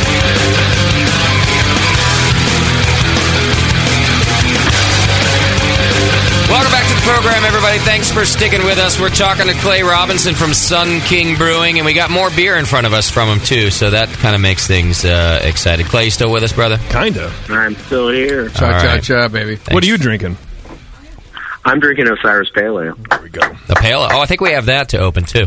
Yeah, Uh, it, it, it is the beer that Dave and I designed and brew because it's what we want to drink every day. okay, I like that. A, a Pale Ale, too. A man after my own uh, liver. Love me a good Pale Ale. And, um, uh, you know, you guys did pretty damn good at GABF this year before we start talking about some of these beers. And, and by, by did all pretty right. good, I mean, Uh, let me just go, let me just give some stats to the folks at home so they know what I mean. Four gold medals, three silver medals, and a bronze. Now, I could have stopped at four gold medals, and you should have been astonished uh, because that if for one brewery to do at that competition, It's unbelievable. is an enormous number of gold medals. Just, Just- Justin doesn't even do that well. right. Yeah. Uh, I remember sitting there actually, Clay. We we broadcast the award show, and I'm going to be honest with you, entirely honest with you. Uh, I remember sitting there going, "Who the fuck is Sun King?" right, and hearing your name and see you guys up there over and over, and I'm just going, "Man, all right for these guys," but I didn't know who you were. I hadn't had your beer. You know, good job. That's all right. I mean, we, we, we really are. We're a small brewery in the middle of the Midwest, and we distribute within 50 miles of, of where we are. But I think that we're we're part of a larger movement of craft breweries that are small local breweries that are founded by brewers who've been doing what they love for a long time. I mean, the guys up at Surly in Minnesota are great friends of ours, and they're they're you know there there are countless breweries like ourselves that that are happening all over the place that are people who have been doing it for a really long time and finally have taken the step to get out and really do it for themselves after working for who knows, you know, Rock Bottom, the Ram, Gordon Biersch, um, a number of different little breweries. So Sure. Well, le- and so le- what did you do? You want here's the the things I have written that you've won in uh, coffee, beer, Belgian style strong specialty, Irish style dry stout, and then you were mentioning your Scotch ale also was another Mm-hmm. winner. Sure. Uh, so uh, y- here's another I think thing those that I were the golds. Yeah. all those were the golds. Okay. So here's what I wanted to bring up. Uh, you know, uh, we i- in this studio, I know that you sent us hoppy beers because we're on the West Coast, but a lot of us in the studio like to try, uh, I, I don't even like to use the term, but like fringe beers because we want to see brewers making other beers than just the pale ales. And, although I'm a huge fan of a pale ale, but IPAs over and over and over again. So one way to not only keep uh, us interested and beer geeks interested, but also I think in competition, you know, you're looking at I don't even know how many entries are in the IPA category anymore. Uh, There's like 140 something. it's crazy, yeah. It's 140, something like that. Uh, you guys are entering in some of these other categories uh, w- where uh, these are the beers we want to be seeing more of, so that we get more variety. I want to be seeing them. That's for sure. Yeah, yeah. Well, and that's a, you know, like you kind of made the list of different categories we were in, even just talking about those four. But we make styles of beer that are all across the board. So, you know, what I sent you, I did send you the, the Westy because it was that kind of Anchor Steam California commonish style beer, but I sent you Sunlight, which is our best selling beer. The three house beers that we have, I wanted you to try all of those. And, uh, we, we actually are a little shy on cans of specialty beers at this point in time, but we're getting ready to, uh, to can up, uh, to can up a handful of beers to send to the World Beer Cup in May. So we've got a whole run of different Belgian style beers and lagers and, um, and, and American style beers and English style beers. And like, we do, we really make whatever we want to make all of the time. So when there is a hole in the lineup, um, and we don't have to brew something that we're regularly going to brew, Yeah. you know, we'll have conversations and we'll be like, well, what haven't we brewed? Uh, what would we really like to make? What, you know, w- what have we brewed and how could we do something similar yet completely different? You know, is there a new malt out there? Is there a new hop that we can play with and do a single variety hop beer that, you know, we'll incorporate into whatever style we want just to try to try to figure out what that hop's going to be like and how we can utilize it in other things. So, Okay. you know, like like I said, the essence of Sun King is our ability to to really play and explore and and and do whatever the fuck we want. Well, the one we have in front of us now might not be the do whatever the fuck you want beer, but I do like it quite a bit. It's the Weemac Scottish style ale. Yeah. Uh, Yeah. This is a good malty beer. Thank you, thank you very much. Actually, uh, Wee Muckle, which is the beer you had mentioned, which was uh, which was our uh, our, our GABF uh, gold medal winning Scotch ale. Um, that beer is is literally that beer you're drinking. It's the malt bill for that beer, the malt and hop bill doubled for the same amount of liquid. So, so that is our Scottish ale, and we muckle. Um, we have a, I have a friend actually, the general manager at the Rock Bottom where I started at is Scottish, um, and he owns a. He left Rock Bottom after I left, and he owns a Scottish bar in town. And so when we were going to do this beer, um, we we called him and said, we're you know we're doing a really big version of Weemac. We need a Scottish slang term, something you know that will fit. And and muckle in Scottish is a Scottish slang term that means um, really big, enormous whatever. So so it we muckle is a really big version of WeMac.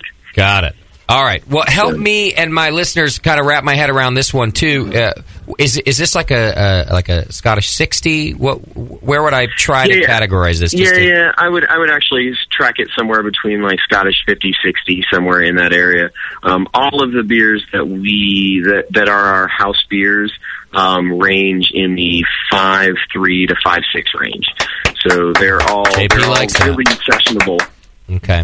wow, is that clapping for sessionable? Yeah, beer? JP he- over here, Wow. one one of my co-hosts, he really likes the sessionable under I love under 'em. six deal. especially with the giant malt. Uh, I, thi- this is a beer that I drink every day in my entire life. Um, I try Yeah. to have I try to have low alcohol, really malty beers on tap uh, myself, and then when I can't brew, I buy them. And this is what I would do. This is what you'd buy. I this would one. buy this one. It's incredible. Yeah, it's really Oh, good. Thank you very much. It's really Tell us good. about the It's- malt bill.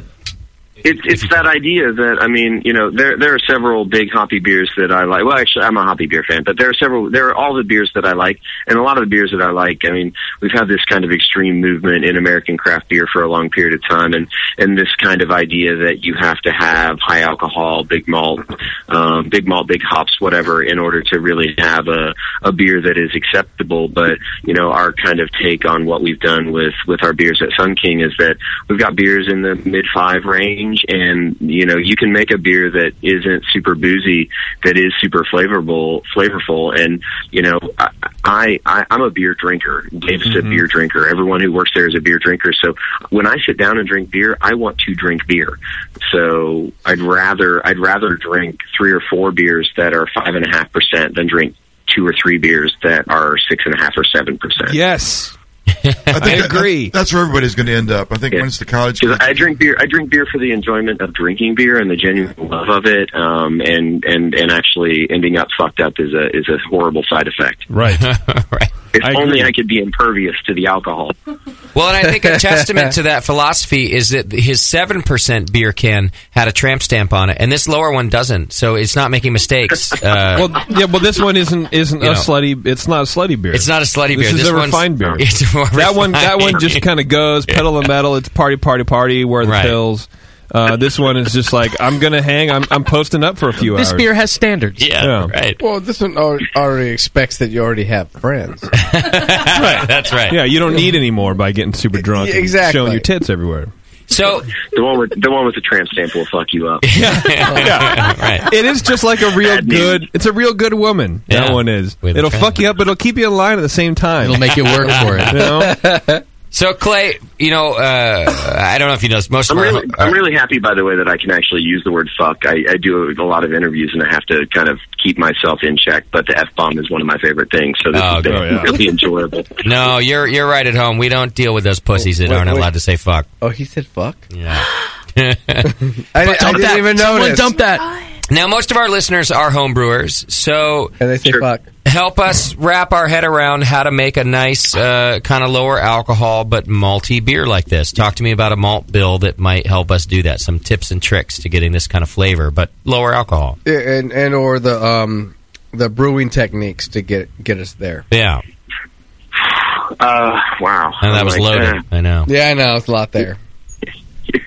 you're you're killing me. Um, I don't know. I, I, I actually I, I've done so I've done very little home brewing in in my existence. So No, no, you can um, tell us on the pro side. We'll just translate it to our own language. Sure, sure. Okay, it is. we're not It- dumb it like that. doesn't- We, we've done some. We've done some scaling. We actually have some people who work for us, and we'll do. We'll do some. They'll do some some small batch recipes, and it's interesting how five gallons to five hundred gallons don't don't scale right. uh, incredibly well. Um, I, I would actually say that that the best thing that that I've gotten out of my my brewing career and working with other brewers and really um, and coming into terms with my own brewing is that um, using using things singularly or you know choosing say a malt like all of the beers that you're drinking aren't incredibly complex beers they're beers that are you know one to two specialty malts um, and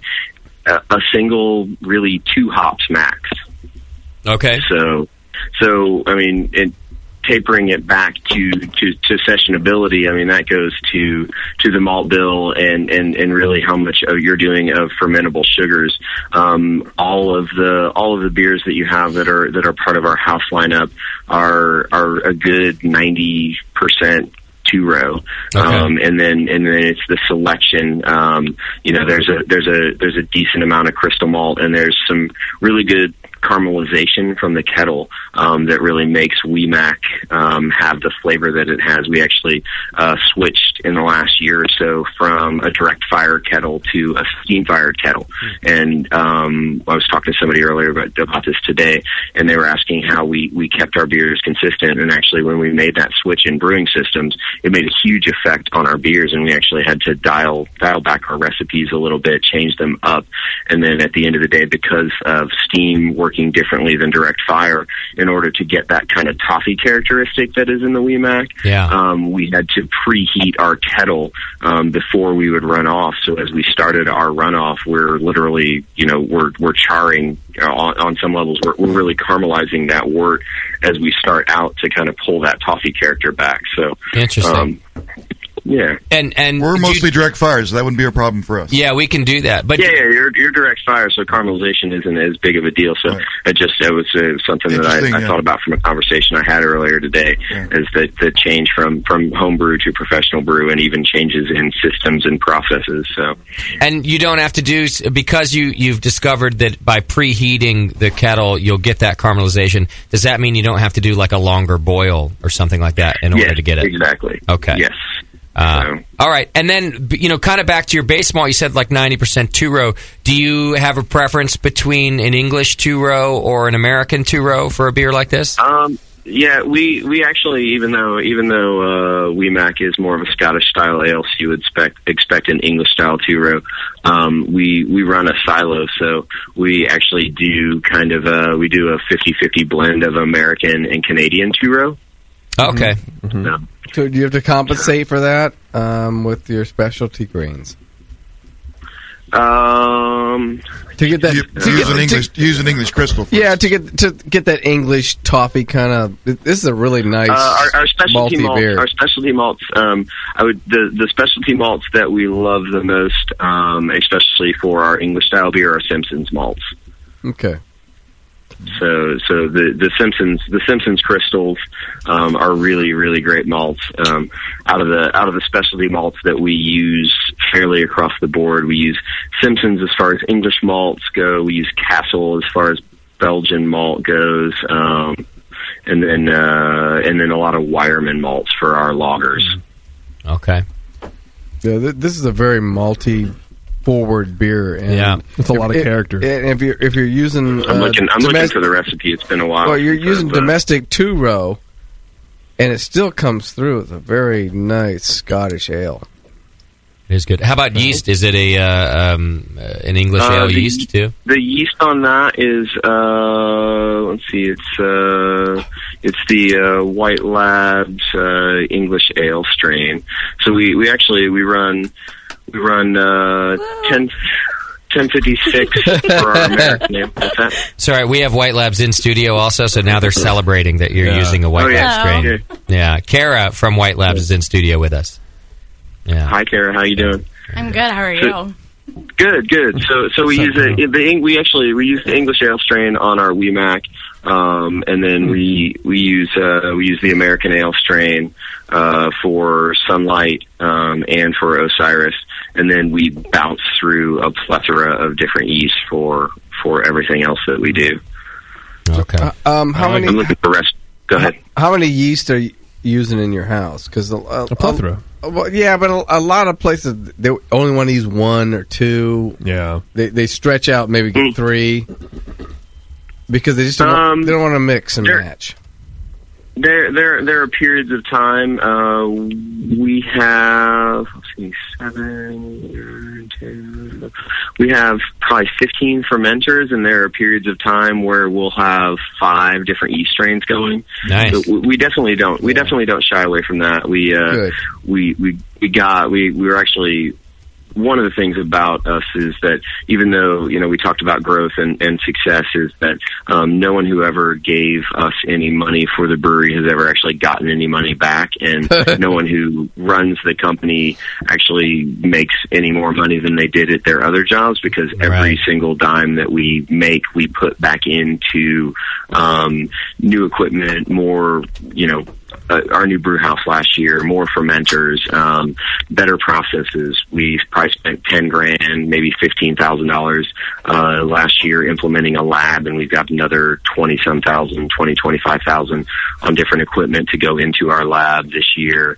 So we really try to, you know, it's not, it's a long term goal for us to, to to one day make money, but at this point in time, we really want to make the best beer that we can. So, you know, for a brewery that is our size to have the lab equipment that we have and even to have a dedicated space for a lab uh, from people I talk to in other places is is is pretty remarkable. And we actually we got a brewer from Schlafly who went to Siebel, studied in Germany for a while, uh, and James came on at the beginning of the year, and so he's been implementing a lot of different programs. And you know he does all of our yeast health management. We do forced fermentations uh, on a heated stir plate for all of our beers, so we can figure out where they're going to finish. Um, you know we we do a lot of different experimentation around the brewery in order to make sure that the uh, that the beer that we're making is top notch.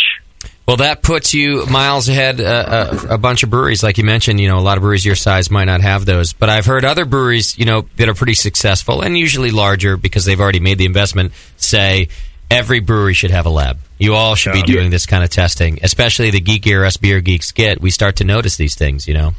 Yes, yes, actually, yeah. the, the the the larger we've grown and the more people that enjoy our beer, the more I notice people talking about our beer and just expressing general opinions about you know whether this batch of WEMAC or that batch of WEMAC, carbonation levels, all kinds of different nuances of beer. Which, on a lot of levels, we do weekly QAQC panels, um, and and we taste our beers and we talk about you know differences between batches, and there are a lot of things that that I would think would be really subtle nuances that nobody might notice, but there are a lot of people out there that actually really pay attention. Yeah. There are. I mean, there's probably more that don't, but there's enough of us that do uh, that will. i- And and you should know this stuff anyway if you want to keep growing like you do. So I'm just I'm just applauding you on the lab side because I think it's it's something that more brewers should be doing. I'm Thank also you. applauding you. Of course, Kara from White Labs is applauding Yeah. you on the lab side. More yeast, as more well. yeast. Well, that's racist. Uh, the the lab stuff is great. I mean, quite honestly, I'm I'm a I'm a I'm a really base level brewer. I came to it, um, you know, I was lucky enough to get into it and and learn about it, and I've spent a lot of time. And I'm really like I'm a hands on, classically trained. There were people who were instrumental in my career and taught me a lot of things that I know and I've learned, and I I still that's actually one of the things that keeps me engaged in running a brewery. Um, and over the last year, I've actually stepped a little bit more away from the brewing side while Dave takes over the reins of the brew house and runs all of our raw materials and, you know, and does that aspect of it. And I'm really kind of learning a little bit more about business and how that side works. But there's so much to it. And even talking to our lab people, we're, we're light years ahead of where I even imagined. And I wasn't a really good science student, but I, I, I understand and, and enjoy the practical applied aspect of brewing. So brewing was the thing that made science make sense in my head. Yeah. So, so, but the thing that I love about it is that there's always there's always room to grow. Sure. There's always room to learn. It's like buying pants two sizes too big. There's always room to grow. There's always room to grow. Yeah. Or you can take them in if you, you know. Yeah. Or you just if you lose control some- your growth. Lose some weight. I get it. You do? And make them fit. I'm not talking. That's Doc talking. I get it. Okay. Now we have the cream ale in front of us, Clay. Just so you know, too the uh, sun, the sunlight cream ale. What's your biggest seller there in Indiana? That beer right there is I our knew biggest it. sellout. Sunlight. Yeah. So, um, that that beer was originally um, it was designed as our summer seasonal. Um, it was one of our first summer seasonals. Uh, we kind of decided that cream ale was a style of beer that nobody really did. Yeah. Um, we were looking at trying to do a lighter style of beer, and a lot of places will do a Kolsch. Um, we didn't have the space or the time to do a lager. Um, so we were kind of looking at styles of beer, and actually, Dave and I both grew up in the Midwest. Um, and I had some family on the East Coast, and we both grew up um, actually with Little Kings as kind of the, the the tiny little green bottled cream ales that we would sneak from our parents' fridge or from our friend's parents' fridge. Okay. Um, I have family. I have family on the East Coast, so Genesee was uh, was a was a big beer um, growing up with my family out in Pennsylvania. Um, so looking at styles of beer, nobody was really doing cream ales uh, three years ago. So we were looking at something that would be lighter and accessible and kind of fun to do. So we went with the cream ale. It, uh, rather than using uh, corn or rice in it, we use uh, wheat and oats uh, to accomplish that kind of creamy texture from the body. And Hmm. uh, so we made it as a summer seasonal, and we brewed it once, and it actually really took off because it is great in the hot summer sun. It's actually what I drink after I mow the lawn. Um, oh, it's a great. you guys have grass out there? It's Yeah, not we- we just snow definitely and dirt. I thought you were supposed to mo- the, to do it when you're mowing the lawn. That place is super green. Oh, oh yeah. I've driven through it. I Yeah, drove through so- Indiana one time. I stayed there. I'll be honest with you. I stayed there for like a week. Thanks for being honest about where And, you uh, stayed. I wanted to say that I was going to just drive right through it. I always just Yeah. fly over the mid. I stayed there once. No. but your life is your life is an open book, and you want to. I'm going to be honest about it. Where, where did you stay while you were in Indiana?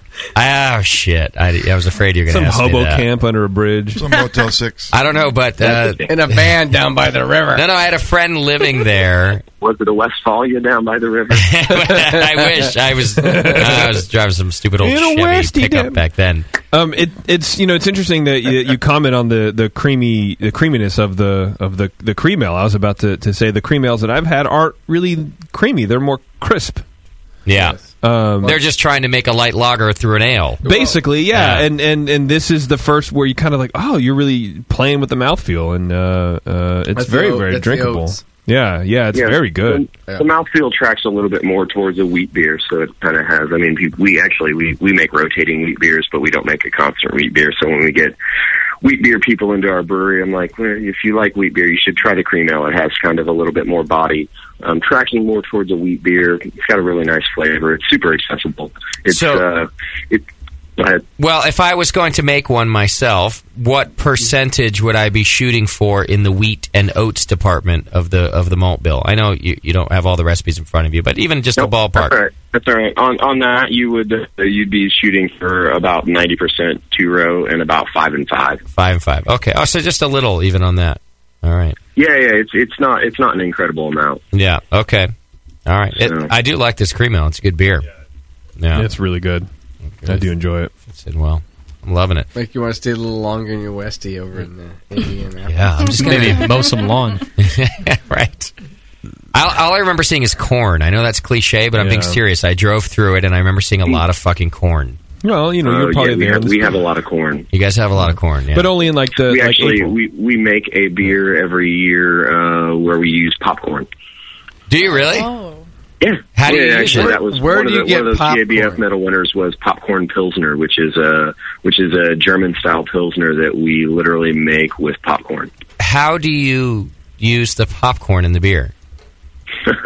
Um, that's one of those things. Uh, actually, I, I really wish that Dave would have had a chance to to join us on this interview because we, we banter back and forth pretty well overall. But um, you know, one day we try to make as many. A lot of our seasonal beers we use local ingredients in, um, and so we've used there. There's actually there's tulip poplar syrup from the Indiana state tree that we've made a couple of wits with.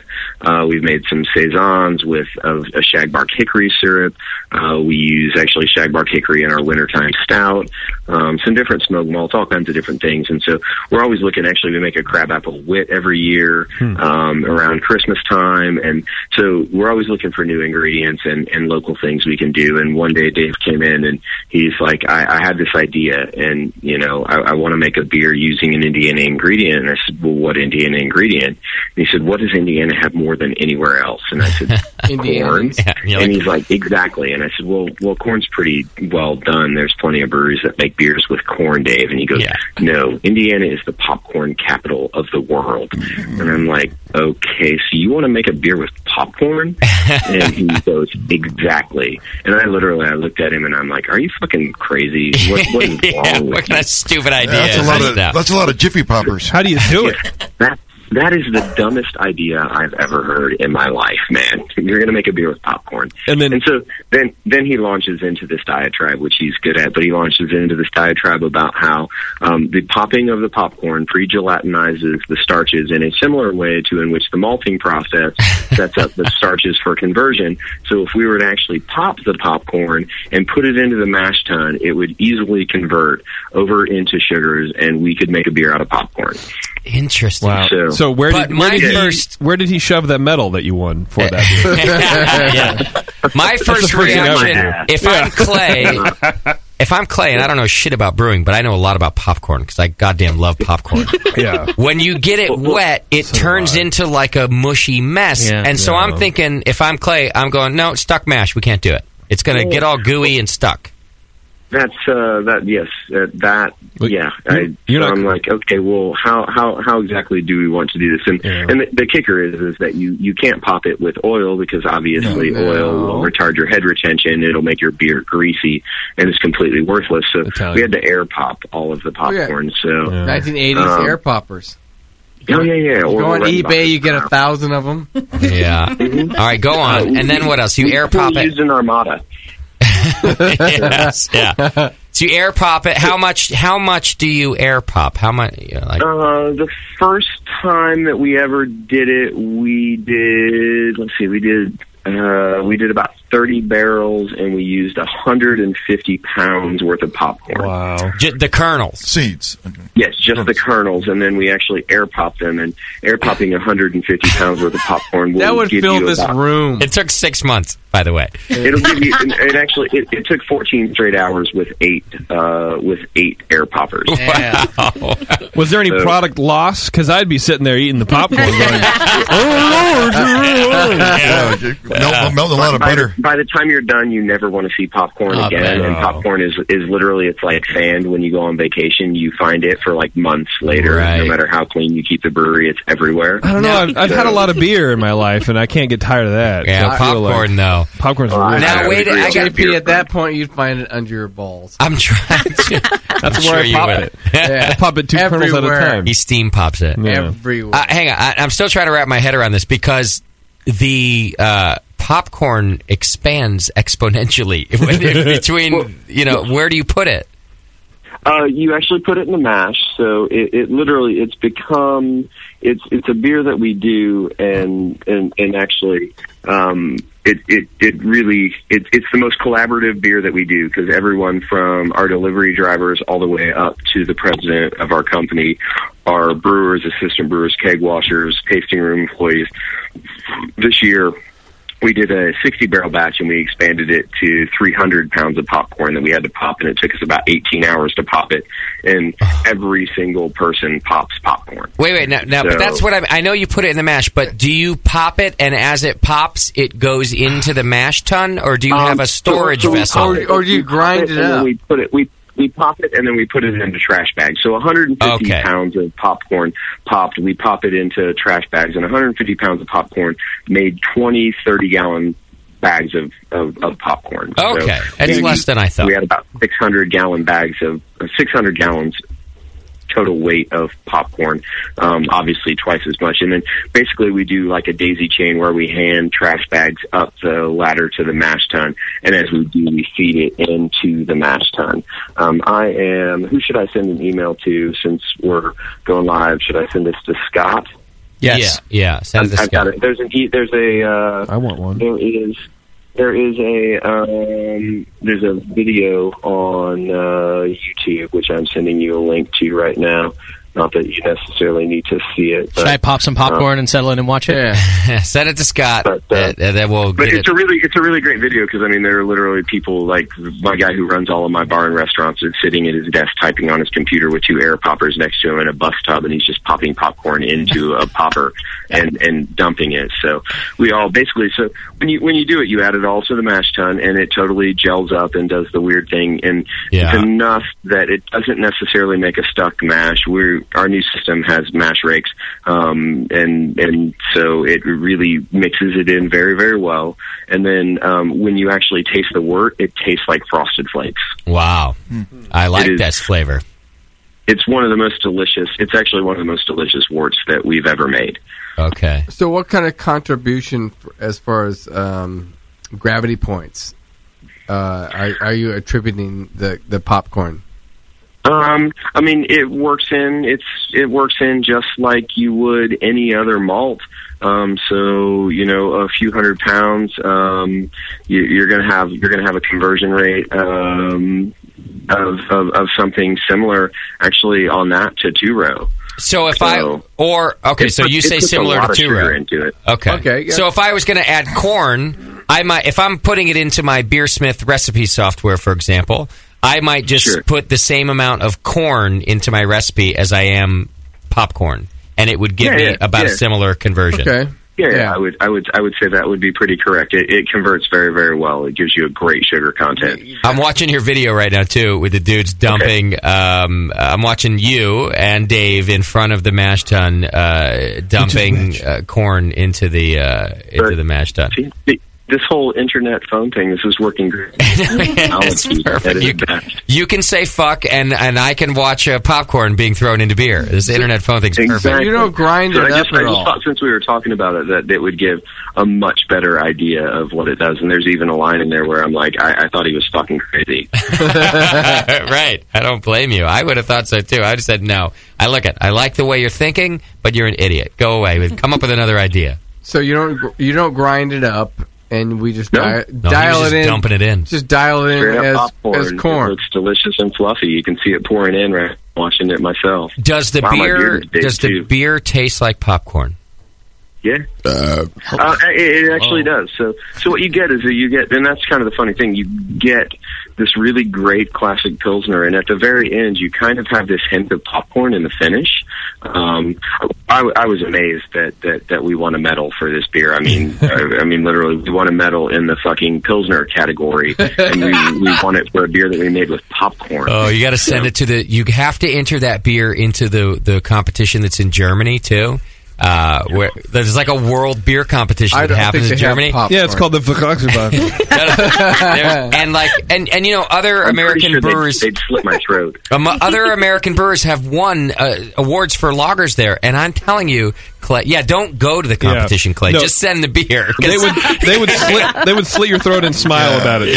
But I want you to win in the Pilsner category in this world competition. That's just not Pilsner, you American. I, I will tell you that the, the, the greatest moment of my brewing career was at the World Beer Cup in Chicago in 2010, and uh, I was I was sitting there and I was with my friends from Ninkasi and my friends from Oster Blues, and we were all around a table, and we were literally one table away from the Germans, and they're all in lederhosen and. uh, You know, Lederhosen's, and they got the Hollertau Hofbrau Queen, all sitting there and we were going through the logger categories and they were cleaning it up in the logger categories, winning like everything and strutting up to the stage and the Doppelbach category came on and the first medal for Doppelbach was the bronze and it was for our Dominator Doppelbach. Nice. And it was like word it was ringing in my ears and my buddies slapped me on the back and everyone starts jumping up and down and the look on the Germans' faces as we won a medal for Doppelbach and they did not was fantastic. Oh, it was, yeah. it was really great.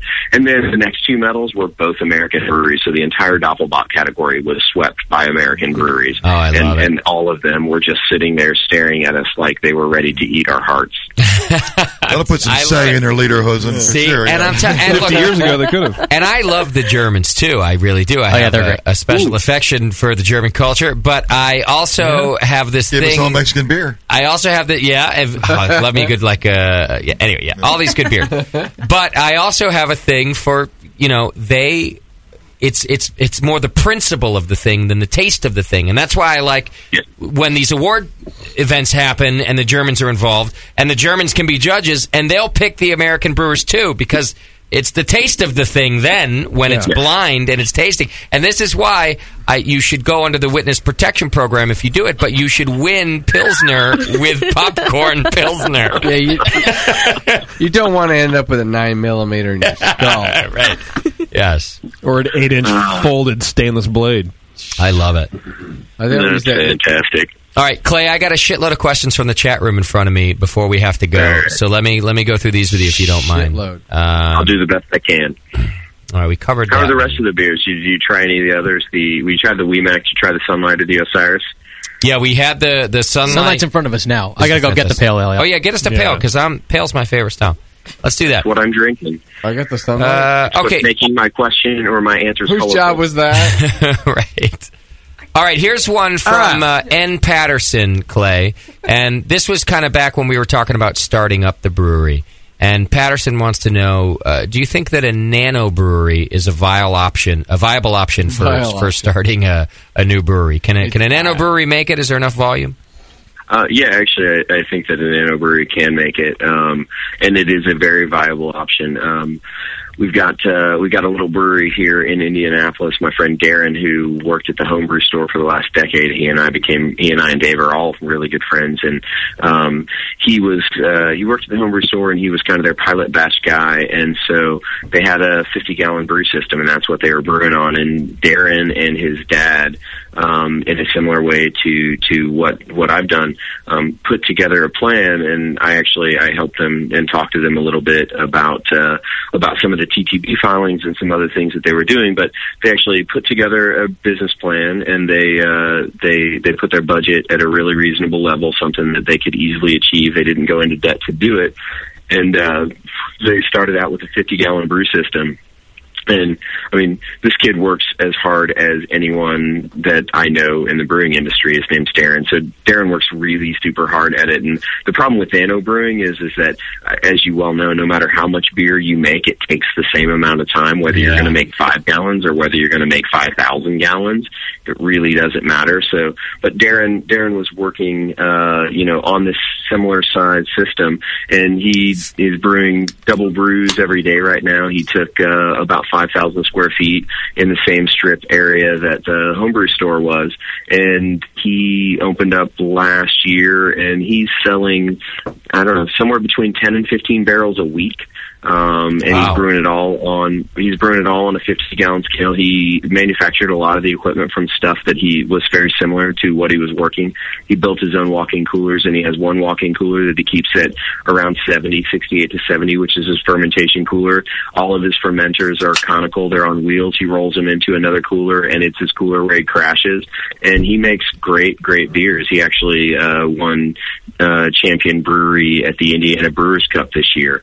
Um, with with beers that he was making on a 50 gallon scale and Hmm. you know when i was when i was at the ram there were weeks that we would have which would be 15 barrel weeks and so this kid is i mean he's doing it practically two barrels a little less than two barrels at a time but he's brewing six days a week and he's busting his ass and making great beers and he opens on thursday Yeah. and he's open thursday through sunday and when he sells out a beer he closes Wow. Oh, I like that model. Yeah. and Oh, he sells. He sells. You're he open till the sells, beer's but he gone. sells. He sells. He sells every ounce of beer that he makes, and he's brewing on a he's brewing on a scale that he's really comfortable with. At the same point in time, there are other breweries that I've experienced um, here and other parts around the country that have people who have been brewing on that same size scale on the on the 15 to 50 gallon scale, and they've put together things and they've jumped up to the 500 or you know 500 or five barrel, 10 barrel, 15 barrel systems. And like I said a little earlier, you know, recipes don't necessarily translate. So all of a sudden you end up with a heavy investment in equipment. So, you know, in order to get into something that you do, we, we open Sun King without, a tr- without any debt load, um, with investment. And if you do something that you're passionate about and you love it and you follow your dreams and you do it in a really smart way and do it in a small square foot, I would rather own and I would never own a bar or restaurant after working in the industry for the last 20 years. But if I owned a bar or restaurant, I would rather own a really small bar or restaurant that was full all of the time than open a really big bar or restaurant where I felt like I was begging for customers. Yeah, good point. Okay. All right, that's a good uh, good quote for the for the nano side too, uh, especially on that scale. All right, here's Yeah, another question so- that came through. Um, let's see. Uh, I have a question for Clay. Says acetobacter in the chat room. Um, as a straight production brewery, what sort of contact do you have with retailers of their beer? Do you do tappings, pint nights, etc.? Um, yeah, how do you get the beer out there as just a production brewery? You know. Um, we kind of do all of the above. Um, we live in a state. There are some states where you can actually have a tasting room and you don't have to serve food. In order to sell pints, we serve. We have to serve food. So once a month, we'll tap a new beer. Sometimes twice a month, but we'll tap a new beer. And our building is big enough that we literally invite a food truck to drive into the warehouse. Hmm. And the food truck will drive into a portion of the warehouse. They open up and they sell food, and we sell pints. I like At the that. same point in time, we'll do a beer. So basically, once a month, we throw a big party and we bring out several hundred people. We'll show up, we'll tap a new beer. Dave and I will stand up on a couple of kegs and shout at the crowd and say, "Hey, thanks for coming out. We tapped this new beer." Um, you know, we do. I do a lot of beer dinners. Uh, I try to do one beer dinner a month at least, where I partner with a local chef um, who is well respected, and we can sit down and come up with um, foods that will pair well with our beers and put together a beer dinner. Um, kind of uh, when when I left the brew pub world and started Sun King with Dave, one of the reasons that we wanted to be downtown Indianapolis is that you know, we wanted to have access to the people who came into our place because one of my favorite things about working in a brew pub as a pub brewer was literally walking through the pub that I worked and, you know, you'd see that guy who either you know, just got off work in the afternoon and walked in and sat down and somebody serves them a beer and you see that look of frustration on their face and then they kick back the first taste of beer and they have that like sigh of relief where they're, you know, it really helped make their day. So we wanted to medicated. maintain that kind of customer relationship. So we actually could have put Sun King in an industrial park where we would have spent about half as much money as we do in rent. Yeah. Um, but at the same point in time, it would have been outside of the bounds of where people normally would come. So our, our tasting room is the place where on Thursday, Friday, Saturday right now, we see about a thousand people who come through our tasting room, um, Okay, try wow. beers and buy beers to go. And about 20% of our volume goes out of our tasting room. So by doing, by doing what we've done, where we've done, we've got a great amount of volume of people who come through and, and they come through and they try our beers and they see people working and you get to chat with people. So we've kind of maintained that type of atmosphere where we're really accessible and we still mix with our customers. I think that's important because otherwise you're just another beer on a shelf. Right. You got to have the yeah. You got to have the personal touch, right? Especially for Yeah. us beer geeks. I like being touched I like to think I'm charming. All right, QC beer guy comes in with another question. Uh, are you doing? Um, he kind of asked the question like I have some background about it, so I just have to ask the background. Throw it out Are there. you doing beers in whiskey and and sour barrels? We are doing beers in whiskey and sour barrels. We Okay, have, then the uh, question is, what beers are you using in the barrels as far as sour and whiskey? He says. Um, we're all over the board on that. Um, being in Indiana, we have a, a fantastic proximity to Kentucky and Tennessee, so uh, whiskey barrels are, are a great option for us. We have um, I, my my lead cellarman right now keeps a book. A log book of all of the different uh, of whiskeys that we have, and we've got uh, Woodford, we've got Buffalo Trace, we've got uh, Pappy Van Winkle, We've got W.H. Harrison, which is an Indiana bourbon. We've got wine barrels from uh, a couple of local wineries, uh, Buck Creek and the Brown County Winery. So we have probably about 110 barrels right now in uh, in a thousand square foot temperature controlled room that we uh, we use for for our barrel aging and and. At this point in time, we actually have yet to really release any of our bourbon barrel aged beers except for putting them out for beer dinners and beer festivals and other kind of tasting events that we do. Um, and then the beers that we the beers that we do have that have ran through bourbon barrels, um, we have kicked over into our newly generated sour program. So Oh, I um, like that. so we have right now we have about sixteen bourbon barrels that are spent bourbon barrels that we have used in, in the, the initial bourbon barrel aging process, and then once the bourbon character is mostly gone, roll those over into sour. Um, and we're really trying to get our legs about us as far as sours go. So um, all the barrels have a different blend of uh, funky bugs. So we've got uh, we've got Brett Lacto and Pedia going in mixtures of all of the above in different barrels, um, and hopefully, um, actually by probably late summer. Honestly, the way we work, just because how everything goes, hopefully this fall we'll be starting to release a run of bourbon barrel aged beers as well as Belgian style sours. Okay. Love it. Couple quick distribution questions that came through. Um, mm, mm, mm, let's see. Bar uh, Barley Ever Sober in the chat room uh, wants I to don't know. Um, I don't get it. Do you have six packs in Bloomingdale, Indiana? I have an aunt who's there who's coming to town this week, and I'd love for her to bring me some. He says. Specifically on the northwestern side of the town. I do not frequent I- these. I'm gonna- I'm southeast- going to be as stumped as I would be with any question that you've had this evening. I don't even know where Bloomingdale, Indiana is. You don't. I like him for that for some reason. I don't know. Hold on, let me Google that shit. Um, yeah, find out where that shit is because this man wants a six pack from his aunt Uh, Hildegard we we or something. actually do four packs of 16 ounce beers. Um, Bloomingdale, Indiana. It's somewhere. It's in Indiana. I can tell you It's somewhere. that. Let me write that down. By the way, I'm liking your pale ale. It's good. It's a nice pale ale. It's Oh. mild. Um, Yeah, Uh, Mm-hmm. it's on the nice. English It's- side, I think of a pale ale, and uh, I'm liking it. It's good. Yeah, it's it's in the five and a half range. It's five point six. It's uh five point six and fifty IBUs. It's Nugget and Cascade, so it has that spicy citrus cascade or spicy citrus punch. So Okay. it's good. hopefully, uh, I, I I like it because I can drink a few of them. Yeah. I'm actually about to crack the fourth in my four pack tonight during this interview. That Oh. boy. We're gonna crack another one too. I It's It's got think. the great cascade aroma. Wow, really noticeable. Like it. Really strong. Um. Yeah. Oh. Yeah. Uh, we don't sell beer in Bloomingdale. Um, Okay. Uh, you, you, whoever that person is, we have an iPhone app. So if they go to our website, they can find a link to it. But we have an iPhone app, and it has a a full run. There is somewhere over in that area that we do sell beer, but I don't know where it is. All right, go check out sunkingbrewing.com and you can find out where to get their iPhone app and then uh, you can figure out the locator. I have another locator question. Do you know where Evansville is?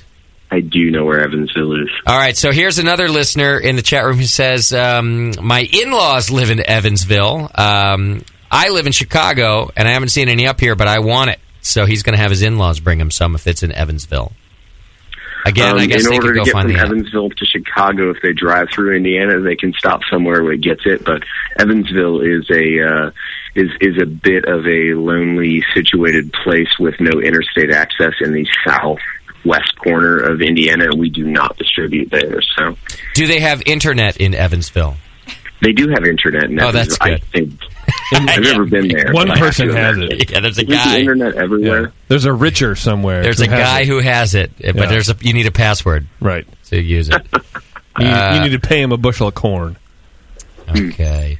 And then the, uh, there there were a couple other questions, but we're running out of time. I but I can't Hmm. Actually, skip All right, this. to the, to the last guy's point, there there is a liquor store in South Bend that actually just drove down from South Bend to Indianapolis to pick up uh, 65 cases of Sun King to sell at his liquor store. Oh, there we go. So Okay. some- go to South Bend if you're in Chicago. South Bend, well done, sir. Uh, okay, and finally, I can't skip this last question. Uh, Spider Wrangler in our chat room says that you have a bacon infused beer.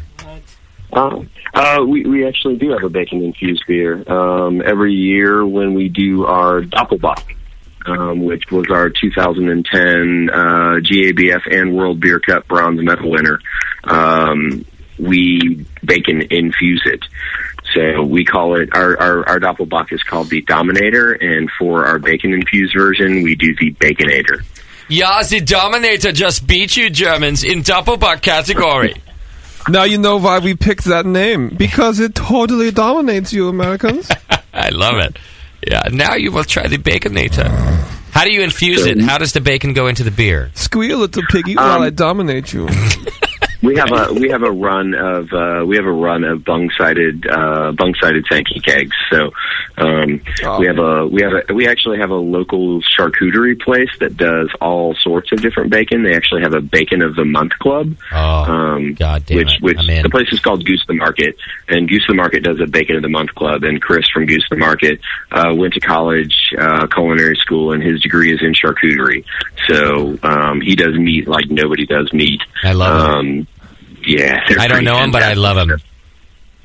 So, um, so But did in he the minor past in years, taxidermy? we've taken we've taken we've taken local bacon, and then we will grill it in order to get most of the fat off, to render most of the fat off, and then we basically put it in a cheesecloth in a bung sided keg, and let it rest for we basically let it rest in lager for a few weeks, and the smoky, meaty deliciousness of bacon infuses itself with Doppelbock. Well done. Well played. Yeah, I like this. I want to try this beer. The vegetarian is clapping. Even the vegetarian, even the meat tarted person in the room is clapping. Uh, Did you say meat tarted? Ah. Yes. Fantastic. Bacon is the window for the meat tarted. It is. yeah. It's the gateway. I know what this is. I recognize this. Yeah, Wouldn't the, wouldn't the PC version be uh, meat, meatily handicapped? I guess so, Yeah. but I prefer meat tarted. Needly challenged. yeah, challenged exactly. Uh, all right, Clay. That about covers the questions from our listeners, and uh, I gotta I gotta take care of some sponsors too. But I just wanted to thank you so much for being on the show, and uh, and No also problem. sending the beer. It was a pleasure talking to you. The beer's Yeah. good stuff, man. I, and I Great. got. I think um, I'm torn between the pale ale and the the Wee Mac. I'm liking both of those quite a bit. All the way. I think I'm going pale ale as my favorite of the night. Me too. That's well made. I did enjoy the the Wee Mac too, but I think pale ale. I'm, that's what I'm going back for here uh, in the next segment. I'm going for another pale ale. I'm just happy that uh, you know we didn't get a case IPA. right, yeah. Yeah, she did us right by that, I think, Clay. It was not sending IP. I wanted to share. I wanted to share a breadth of what we do. Uh, when I get a little bit more of uh, some different things, I'll send you guys a fresh pack of beer so you can uh, at least try some other things. Very cool. Would love to. And uh, thank you for supporting one of our sponsors in White Labs. Kara, thanks you. And Kara, I think that be, I think you guys should start a program for breweries like Clay's where they use so many multiple different strains because they're willing to experiment with beers. Like they should be celebrated. There should be like a gold club for uh, breweries like Clay's. Mm-hmm. Yeah, you- I'm just putting it out there right now that they should be. You know what it is? You know what their so their, their prize is? They make great beer. yeah, surprise, surprise. They What do you make think of great that? beer because of it. Oh, you, you Yeah. use five strains, you Yeah. get one free. See, just talk to Mike White about it for me and tell him Yeah. that I think that there should be a special recognition for breweries like Sun King who experiment with uh, with many different yeasts rather than just having the house yeast. Yeah. Um. So my, this is Mike on the line. Yeast is a very underrated aspect when it comes to flavors of beer. You know, you're right, Clay. And um. This is what Mike White sounds like, by the way, Clay. If you've never People- met him, Well, impersonating Mike White is probably my favorite thing in the world. Yeah. You know, I'm gonna look into that for you. I'm gonna do that. Thank you, Mike White. Because, you know, we, we talked about that over golf. right, right. I'm only the messenger. All right, Clay. uh, Thank you All right, so thank much you for. guys very much for having me. No, I really appreciate it. And thanks for the beer. Yeah, and man. uh, I hope to see you again soon, brother. All right, take care. Cheers. Bye bye. Bye, buddy.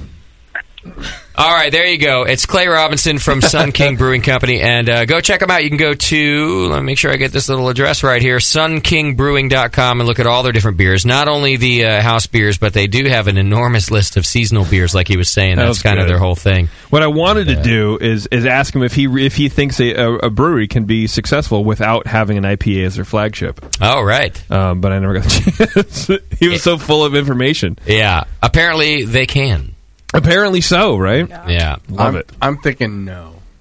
All right, here's what we're going to do. I have to pee really, really bad. Really, really, really. So we're going to take a break. When we come back, we're going to do feedback. Also, at the break, though, we do have this, uh, we have a segment with, uh, who do we have it with? Feedback? It's with uh, Scott Metzger from Freetail Brewing. Yeah. His uh, letter, his response letter to some lawyers that threatened him went viral.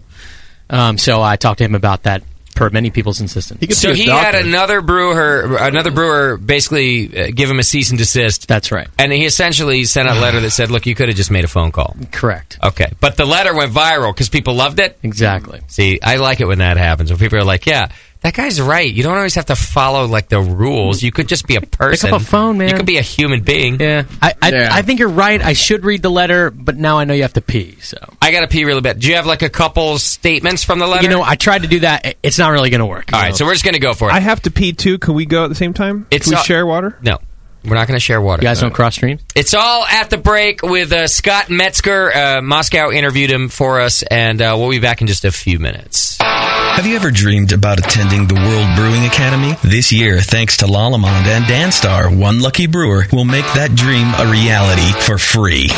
Lalamond and Danstar invite you to enter the Beer School 2012 contest. One lucky grand prize winner will receive fully paid tuition in the 2012 World Brewing Academy web-based concise course in brewing technology worth more than $3,000. From now until April 12, 2012, every Danstar yeast package you use is your ticket to enter. Visit danstaryeast.com for the details and to print your official entry form. There's no limit on the number of times you can enter, so get brewing with Danstar and get your entries in to the Danstar 2012 Beer School Contest. Whether you want to build your home brewing skills or build a career as a professional brewer, this course will change the way you think of beer and brewing. Enter at danstaryeast.com and get the dry yeast advantage with Danstar and Lalamond premium brewing yeast and enter to win. By popular vote from the Northwest Brewing News, HopTech has been voted the best homebrew shop in Northern California. Serving homebrewers for nearly 30 years in Dublin, California, HopTech carries more than 40 different kinds of hops and more than 60 different grains, malt extract, spices and sugars, hop oils and extracts. Open every day except Wednesday or shop online anytime at hoptech.com or call 1 800 Dry Hops 1 800 379 4677. With in store classes almost every Saturday, huge selection, and a dedicated commitment to their customers, HopTech is one of the longest running and passionate homebrew stores, period. And now, by popular vote, the best homebrew shop in Northern California. And don't forget their 15% military discount. HopTech. Visit today at hoptech.com. When you hear Blickman Engineering, think innovation, passion, quality, and customer service. Blickman gear is designed by brewers to give you a sense of pride in your equipment. At Blickman, they know what makes brewing a pain and build gear that makes it fun. Like the intuitive beer gun, a completely different approach to filling bottles. The Therminator wort chiller, a new take on a plate chiller that's sized for flow, performance, and the high groundwater temps homebrewers face every day. The Brewmometer, a brilliant weldless thermometer design with brewing parameters right on the dial. The Auto Sparge, ultimate simplicity for preventing an overflow or running your mash tun dry. And much more, like the modular top tier brewing stand, conical fermenters, and their Boilermaker brew pots. With more cutting edge equipment coming soon, keep up with the latest from Blickman at blickmanengineering.com and stay on the cutting edge. That's it. I've had it. I am never putting hops in my beer again. What? Why? It's just too ridiculous. Insane prices, stupid contract, high shipping costs, crappy selection. Dude, you need Nico Brew. Nico Brew will rock your fing face right the f- off your fing skull. $5 shipping to all 50 states, plus fantastic international rates get you low prices on Nico Brew's great selection of hops and more. Whether you're a home brewer, a pro brewer, or a homebrew shop owner, Nico Brew can get you the hops you need in increments big and small, single orders, spot buys, or full contracts. And there's only one place to join the uber special secret elite bare bones club where you'll get the best deals anywhere. Holy f***ing shit! NicoBrew.com. E N I K O B R E W. Nico Brew, E your bare bones buddy in the brewing business. Mix me your 100 grain amber recipe and I'm going to eat it. And then it can ferment in my gut. It totally works. The beer is almost identical to the grain sandwich. Your colon won't know what hit it.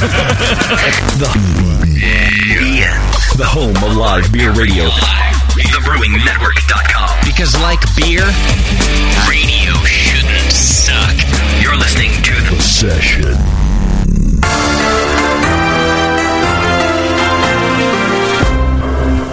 Hello, and welcome to another edition of the Brewing Network's Press Play. This week, I sat down with Scott Metzger. If you're from San Antonio, Texas, you'll know Scott as the owner of Freetail Brewing Company. If you're not, you'll probably know him from the sarcastic response letter he sent the attorneys representing Steelhead Brewing, went viral on the interwebs a few weeks ago. Apparently, Steelhead took exception to Freetail's use of the term Hoposaurus Rex. More hop puns. Uh, and instead of exercising some diplomacy and picking up a goddamn telephone to voice their concerns, they commissioned an attorney to issue a cease and desist order. Scott understandably took exception to this approach and fired off a snarky response. If you haven't read it yet, do yourself a favor. Spend 10 seconds Googling it, and you'll find it. So I figured I'd get Scott on the line to get the details of this latest unfortunate episode of The Jersey Shore. I mean, uh, the goings on in craft beer. Whatever. Start off by telling us what happened. Um, the attorneys from the other brewery sent a cease and desist letter uh, in regards to, I guess they saw on our website or maybe on Beer Advocate or something, the use of Hoposaurus Rex, which we call we use that name to refer to somebody else we were ripping off, which was. Uh, You know Sam Calgione and Dogfish Head and and the Randall. Yes. Um, so we totally ripped off that idea, and basically Hoposaurus Rex is just what we called uh, a little corny keg full of hops that we would put in line from the serving tank to the tap tower And so when we do that, we'd say we Hoposaurus Rex to beer, and, and the keg itself was the Hoposaurus Rex, you know, chewing up beer and spitting out this other, you know, freshly hopped, you know, deliciousness. So we use that from time to time, but not very often because it's not really an efficient use of hops. So we didn't like to do it too much we joked around a few times, like we uh, we wanted to do the pumpkin saurus rex for our uh, for our pumpkin beer and have a keg full of you know pumpkin chunks on the way. So you know we do just random little things like that, but not very often. So where was the actual words? Like just at the bar, like try this Hoposaurus Rex beer. It wasn't on any labels. It sounds like. Yeah, no, it was, it was it was on our website. You know, we have a little page on the website that just kind of describes the process, and then I think, well, when we would have a beer that went through the process, we would say it was you know Hoposaurus Rex. So somebody probably went on to Beer Advocate and thought that was the name of the beer, wrote a review, and that's probably what caught their attention. Or maybe they just did kind of a blanket search for Hoposaurus Rex. Um, but ironically, a few months ago, I got an email from just a random person in Portland who was like, "Hey, I had your Hoposaurus Rex beer the other day, and, and I loved it." And I was like, "Man, I have no idea what this guy's talking about because we hadn't done it in a while, and our beer's certainly not available in Portland." Uh, and then you know, he mentioned some beer festival in Portland, and as it turned out, it was he was talking about Steelhead's uh, Hoposaurus Rex, not ours. So I don't I don't know you know what transpired to to get Steelhead's attorneys uh, interested in the Hoposaurus Rex, but you know they sent a cease and desist letter, and I tend I mean I'm, I'm a giant child, and I act like a child a lot, and I I respond to people sometimes in very immature ways, and this was a case where. I thought it'd be funnier to respond like that than to act like an adult, so that's what I did. That kind of response was refreshing. I mean, that's why so many it, it kind of went viral, and uh, people love that sort of stuff because people don't like attorneys. Yeah, yeah. Well, and because, and especially when there are ways to do things without attorneys that, I mean, getting an attorney involved really does nothing other than finance the attorney's lifestyle. And, you know, I'm all for everyone doing whatever they want to make a living, but, I mean, come on. I mean, some things just get a little out of hand.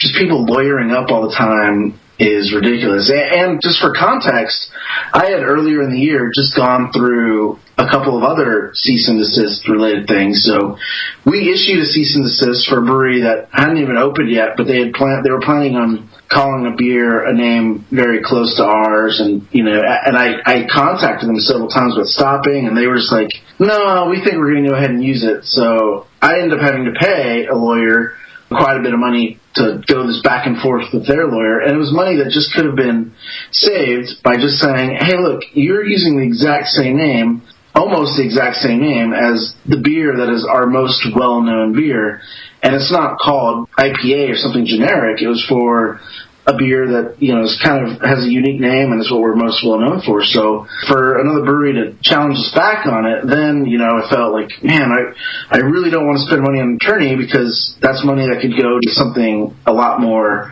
uh, useful, like more hops to waste in a keg uh, online to the tower or something. Uh, hops to Rex. Sure. But instead, I got instead I got wasted on an attorney, and then a few months after that, I got a cease and desist from some other brewery that, to my knowledge, has still never made any beer uh, about some name they had trademarked about uh, over a beer we'd used once, and I just told them like, okay, cool, whatever. Um, we made it once. We never planned on making again, so you win. You can have the name.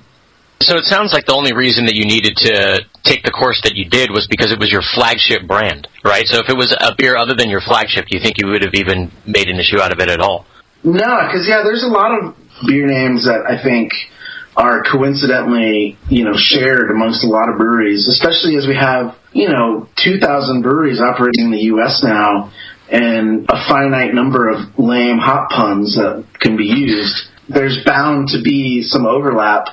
But, you know, in the, in a case where we have maybe a small pub in Green Bay, Wisconsin and one in Providence, Rhode Island, who are only in their respective areas, does it matter if they share the name? Is anyone going to get confused by, you know, if they happen to travel to both places and think like, oh wow, I didn't know this brewery from Providence was in Green Bay. That might have been my one of my favorite parts of, of your letter was when you were like, "Yeah, you know, I've been pretty drunk in my life, but I don't know if I've ever been so drunk as to confuse Portland with Poughkeepsie, New York."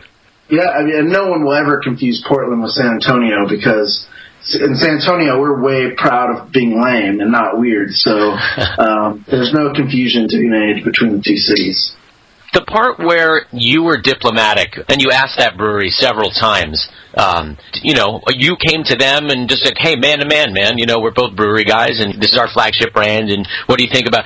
And the part where they told you to piss off, like i- if you if your neighbors are having a loud party, you didn't just call the cops. You went over and knocked on the neighbor's door. Hey, man, you know, I'm trying to sleep here. It's one in the morning. Keep it down. And then the music continues, and you went and knocked on their door two more times, and then you had to call the cops because they wouldn't turn the goddamn music down. Yeah, yeah, that's one of those situations, and I, I, I don't know. I, I, I can kind of get on a soapbox, and we could talk about how you know the fabric of society is starting to crumble upon you know people's disrespect for one another. But I think that's a little melodramatic, and it's just one of those things where, man, I think I think a lot of problems could be solved, especially business to business problems, if people just used a little like dignity, common sense, and respect towards one another. Absolutely. And then how much money could the industry save and lawyers' fees and all this kind of stuff if we just did that? And, and just goodwill towards one another. I went from hearing nothing about any sort of lawsuits to I feel like the uh, the Moylan's and uh, Lost Abbey was the the spark that uh, lit the fire, and then now I feel like I've heard ten things in the last year. So, do you think that's going to get worse, or do you think that as more and more breweries pop up and more and more are competing for market share, that we're just going to have to get along? Well, I think it is going to get worse just because I, I think a lot of the new entrants into the game, well, just the sheer number of entrants, and then a lot of the new entrants aren't, you know, part of the old school fraternity, and they don't really care about fraternal th- way things were done in the past because it's really not their concern, and I think that's you know a fair a fair approach on their part because you know they're just trying to make a livelihood and make their brewery work and they're doing what's best for them but it- it's sad to see and I, I don't necessarily fault you know even even I don't, I don't fault any anybody for trying to protect their mark because you have to I just think there's a better way to do it Did you ever hear back from them after you sent them that letter? Not directly, although uh, interestingly enough, a friend of mine, I guess, uh, is friends with the brewers at Steelhead. So they sent my friend a Hoposaurus Rex T-shirt to deliver to me, and I proudly wore it just the other day. So, and the brewers there at Steelhead apparently were completely unaware that this was even happening, and they had a good sense of humor about it, which I'm I'm happy because I definitely didn't want to see. You know, when I did what I did, I tried to redact things as much as possible because I didn't want to point out any other brewery and make them into bad guys. I was just having a little fun. And unfortunately, I saw a lot of negative heat put onto Titletown Brewing in Wisconsin because they also had a beer called Hoposaurus Rex. And I talked to those guys and I was like, hey, I'm really sorry if people are thinking it's you and, and blah, blah, because that wasn't my intent whatsoever. And getting heat on anyone wasn't my intent uh, whatsoever. I was just having a little fun and trying to point out that there's better ways for us to go about doing things. Not only are there better ways to go about doing things, I think there's better dinosaurs that can be uh, used with hop puns other than Tyrannosaurus Rex. Why all the focus on Tyrannosaurus Rex? Why not Vahopsoraptor? Uh, well, interestingly enough, we just uh, brewed um, Velocihopter two days ago. Well, you'll expect a cease and desist letter from the Brewing Network because I'm pretty sure I just coined that phrase. Okay, well, I, I actually, I mean, I googled it and uh, I, I didn't see anything, and they kind of make things go full circle. You know, we we're doing a single hop IPA using a blend that Hop Union developed called Falconer's Flight, and it's, it's in in memory of Glenn Falconer, who is a um, you, you know Northwest uh, brewing legend, and he he passed away. And there's a foundation in his behalf that you know raises money for brewing education. So this hop really honors him. So we were doing a, hop, a beer, an IPA single hopped with that hop, and we were trying to think of a name. And you know, falcons are raptors. Uh, but then, coincidentally, I was reading about uh, Mr. Falconer's background, and his first job ever in the brewing industry was at uh, Steelhead Brewing in Eugene, Oregon. So I thought it was like a fitting name. So we just brewed that like two days ago, and that'll be out in a few weeks. Very nice. That's a that's a power name, Glenn Falconer. Yeah, for sure. You're you're destined for greatness with that name. Did I miss anything? Any other interesting tidbits from this story that I didn't address? Um, what I thought was interesting about it is as it started to make its way around the internet, you know, it popped up in places like Reddit and Bark. I was really taken aback. Like, there's some people who really don't have senses of humor out in the world. They were like really uh, trying to dig into my legal argument, and, and I'm like, man, you guys are missing the point. Have a little fun. Hopefully, everyone, in not just uh, brewers and their lawyers, but I hope everyone uh, if they encounter my letter, just use it as a as an example to lighten up and, and have fun with the everyday, you know, ins and outs in life. Because if we don't, you know, what's the point of being here? So uh, hopefully everyone will, will start having a little more fun. Perfect. Good note to go out on. Tell people where they can uh, uh, find out about Freetail Beer and get your plugs. Uh, okay, well, freetailbrewing.com, uh, our website right now, you'll, if you go to it, you'll uh, quickly notice it's really old and crappy, but we have a new one coming soon, so keep an eye out for that. Um, you can follow us on Twitter at Freetail Brewing. You can follow me on Twitter at Beer Monkey. And if you're ever in the San Antonio area, drop by our pub because that's the only place you can uh, buy our beer. Uh, or you can always say hi and see us at uh, you know GABF. Alrighty, that's it for this week. This has been Press Play, and until next time, this is Scott the Jew saying L'chaim.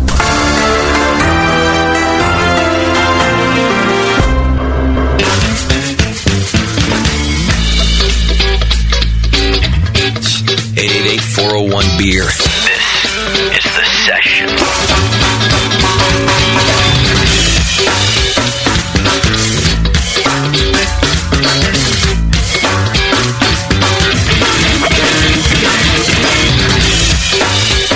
I am Scott Moskowitz. You don't want to find me in a dark alley. Here's an interview. and after this, I'll give you details on my daycare center. Trust me. I am Scott Moskowitz. Make sure I don't touch you. Here's another great interview. Wait, why don't? Why is this related to molestation? you Um, just sound creepy sometimes. You got to listen to yourself in the interview. Where I love you in interviews. You're a great, normal speaking guy, Mm-hmm. but you do the turn the microphone on thing where it goes, "Hello, this is Scott the Jew, and welcome to another thing where it sounds like I'll be raping your wife." No, you're full of crap. No, that used to be, but now the intro's all natural, very natural. hmm Very yeah, natural. Yeah, For a Right. Kenyan man trying to get his citizenship, what are you talking about? Uh, by the way, I do want to thank Scott Metzger. Great story, and it sounds like everything is played out like just in a good sense of humor kind of way too. Uh, but good for him for making it that way. Just uh, you know, make it be less fucking lawyery and shit. Yeah. get, Mm. get ready for all natural. Here it comes. 1967 is fast approaching. To another edition of the Bray Network's Press Play. Uh, This week I sat down with Scott Metzger. I don't want to alert. I don't want to alert the. Uh, Wait a minute, you cut it off right when it got natural. I, I don't want to. I don't want to alert the authorities that I'm in this room, nor do I want to wake up my captives. But I do have to earn a living. Does your parole officer know where you are right That's what I was saying. It sounds like yeah. It starts out like. uh, Mom, shut up! I'm about to record this. This is Scott Moskowitz. Hello, this is Scott Moskowitz. but it's like under, like way more under the breath. If you if you didn't recognize that news intro from the '70s, it's my it's my news intro. you know what it is? It's that uh, I always do these things like the morning after some sour beer festival, and then my vocal cords are all relaxed. Oh well, it's a good thing you're a fucking professional. yeah, they got Yeah. There's, there's maybe skin wait a on day. Maybe wait a day next time. Full story at eleven. Oh. You know what? It's, it sounds like it sounds like a news like a, like a like a news intro that a sitcom would use. You know, It's like it's, purposely like that. It's like Tongue in right cheek. It's right out of Anchorman. Yes, that's what I was going for. Stay classy, Pacheco. That's right. Hey, let's let him. I got to get to the first two Milk words. was a bad I'm a choice. Jew. I'm an anchor Jew. Hang on. Here it comes. Let him talk. Hello, and welcome to another another edition of the Brewing Network's Press Play. Hello. That's meant to be Scott Metzger. It's really what it San is. San It's- Antonio, Texas. You'll know Scott as the owner of Freetail Brewing Company. If you're not, you'll probably know him from the sarcastic response letter he What are sent you, the attorneys underwater? representing It's like a Steelhead pig. Brewing. What are you, went is it- what are you, viral on a on Twitter Russian a few weeks sub? ago. It, it really sounds. does sound like radar. It really sounds more like, "Hello, this is Scott Moskowitz. I'm calling Ben three eight five nine in response to your uh, missing uh, in the personal ad section. Um, I do like walks on the beach, and I will tell you more about it after this irritating interview." Snarky response. You haven't read it yet. Hello, this is Scott Moskowitz. Uh, I'm on the hunt for Red October. you can help me by going to. Unfortunate episode of the Jersey Shore. I mean, uh, Jersey goings Shore. on in craft beer. Whatever. Start off by telling us what happened. All right. Anyway, you Focus get on the content, okay? Not the content's good. Uh, we, got to redo your intros and shit. Isn't the intro part of the content? Why don't you? Why, someone make me an intro then. Don't we Wow. have a guy that does that? We do. Maybe just maybe just fly the intros by everybody else first. Or so they can just just no. say no. They'll never have a suggestion with what to do otherwise. They'll just say no. I'm really good at making intros. I can make you an intro. No. Well, we'll see You've on that. heard, JP 's you've not heard gonna- my intro. You've heard the intro. That, That I was made. one out of a lot of bad was- intros. it was real good. It's real good. No, we need to send you your intro to production. Okay, I got one thing to say. Uh-oh. Thanks, Moscow. Thanks. All right, buddy. Yeah. Yeah. For what specifically, Doc? What was Everything- that? what was that? Don't ask What was that Everything- segment about? Everything he does. What was the interview about? Does not matter. Moscow. Does not matter. Moscow. Does not matter. Thank you for everything you do. There you go. There we go. It's a verbal tip. Speaking of verbal tips, Uh, fellas, if you're looking to spice things up in the bedroom or been fantasizing about surprising your lover with an adventurous new toy or adult movie, here's an offer you can't resist. Just go to adamandeve.com and you can get 50% off just about any item. And uh, when you do that, you'll also get uh, three about. free adult DVDs. Carrot, you ready to write down this coupon code? Uh, three free adult DVDs. Right now, bitch. Plus a free extra gift so sensual we can't mention it on internet radio. Uh, go to adamandeve.com and use coupon code BNARMY. And on top of all those Listen other to what things, you get for this. You'll also get free shipping. So here's what you get. You go to adamandeve.com, you, you type in coupon code BNARMY. You can get 50% off a dildo or anything else. Number one. Um, any size, any diameters. It's great. When you do it, uh, or a butt plug or whatever, a cock Oh. ring, I don't care what you do. Uh, You get big mouth 50% off balls. it. Then you're going to get three free DVDs on top of it, plus a free gift we can't talk about, and free shipping, all for using coupon code BNARMY. So go to adamandeve.com, check it out. Also, you can go to their mobile site, m.adamandeve.com, if you just can't wait until you get home. I can't wait. it now. Check it out, Doc. Go to it right now. Right now. That's the last right thing now. he needs his wife to find on his phone. What are you going to Adam and Eve for? Trying to buy you a dildo, baby. Don't even worry about it. Don't even worry. Hopefully, she finds it at home before she finds it on my phone. All right. Either way, you're fucked. Air day. All right, adamandeve.com, coupon code BNARMY. Check it out. All right, well done on the interview with Scott Metzger. Thanks to Scott Metzger. Thanks to Clay Robinson uh, from Sun King Brewing Company for being with us today. And check them out in uh, all over Indiana, actually. They're uh, brewing a lot of beer that they only Yeah. sell in one state, so it must be all over that place. Oh, you know what I'm saying? No. Picking up what I'm putting down? No. All right, you ready for feedback? Yes. No. Yeah. All right, we can do feedback. Always feedback. I think we can baby. do feedback. Let's see. Oh my god! You've got mail. Kick Oh, who did that intro, man? That sucks balls, man. I actually really like it. It's very classic and playful. Yeah, the derelict hollow boys. I wouldn't be afraid for the voice behind that intro to play with my kids in a park. Oh yeah. This is Scott Moskowitz for the Moskowitz Babysitting Agency. I'm starting a babysitting club. You can trust your kids. It's with called Scott. the Babysitters Club. that's your that's your t-shirt slogan. That's right. Trust Yeah. your kids with Scott. Uh, Come to Moskowitz Day Camp where we learn taxidermy and and cybercrime detection. And this, the And song, Morse the- code. And the song's called "Baby Lick Hollow." How to All wipe right. your hard drive in five seconds. How to use a periscope in a submarine. Yeah, shit. All I right, don't have to. I have to pee though. Baby wipes 101. Ben Foot slash Triple Chicken Foot writes in, Hey, BNers, been listening to the show over three years, and my brewing has improved Uh, ever since the first show I heard. A great show, blah, blah, blah, blah, blah. Um, Then he sent some music that I didn't get, and then he said, You uh, I sent it to you specifically for that. "I know I wrote back to you. There was no attachment." At Oh, all. I didn't get that one. Yeah. And he still didn't understand. Months ago, I brewed. Here's a question for I think probably Tasty and Doc, uh, maybe Kara if she's in on the yeast situation. Uh, months ago, I brewed Jamil's Kolsch using German Kolsch yeast from White Labs. If you've heard of them, Wait, wait, wait. No, I'm not Again? racist. Again? Sorry. Yeah, for a German Kolsch from White Labs. It finished correct and clean. I brewed a pale ale and used the yeast from the Kolsch to ferment that after the All right. Kolsch.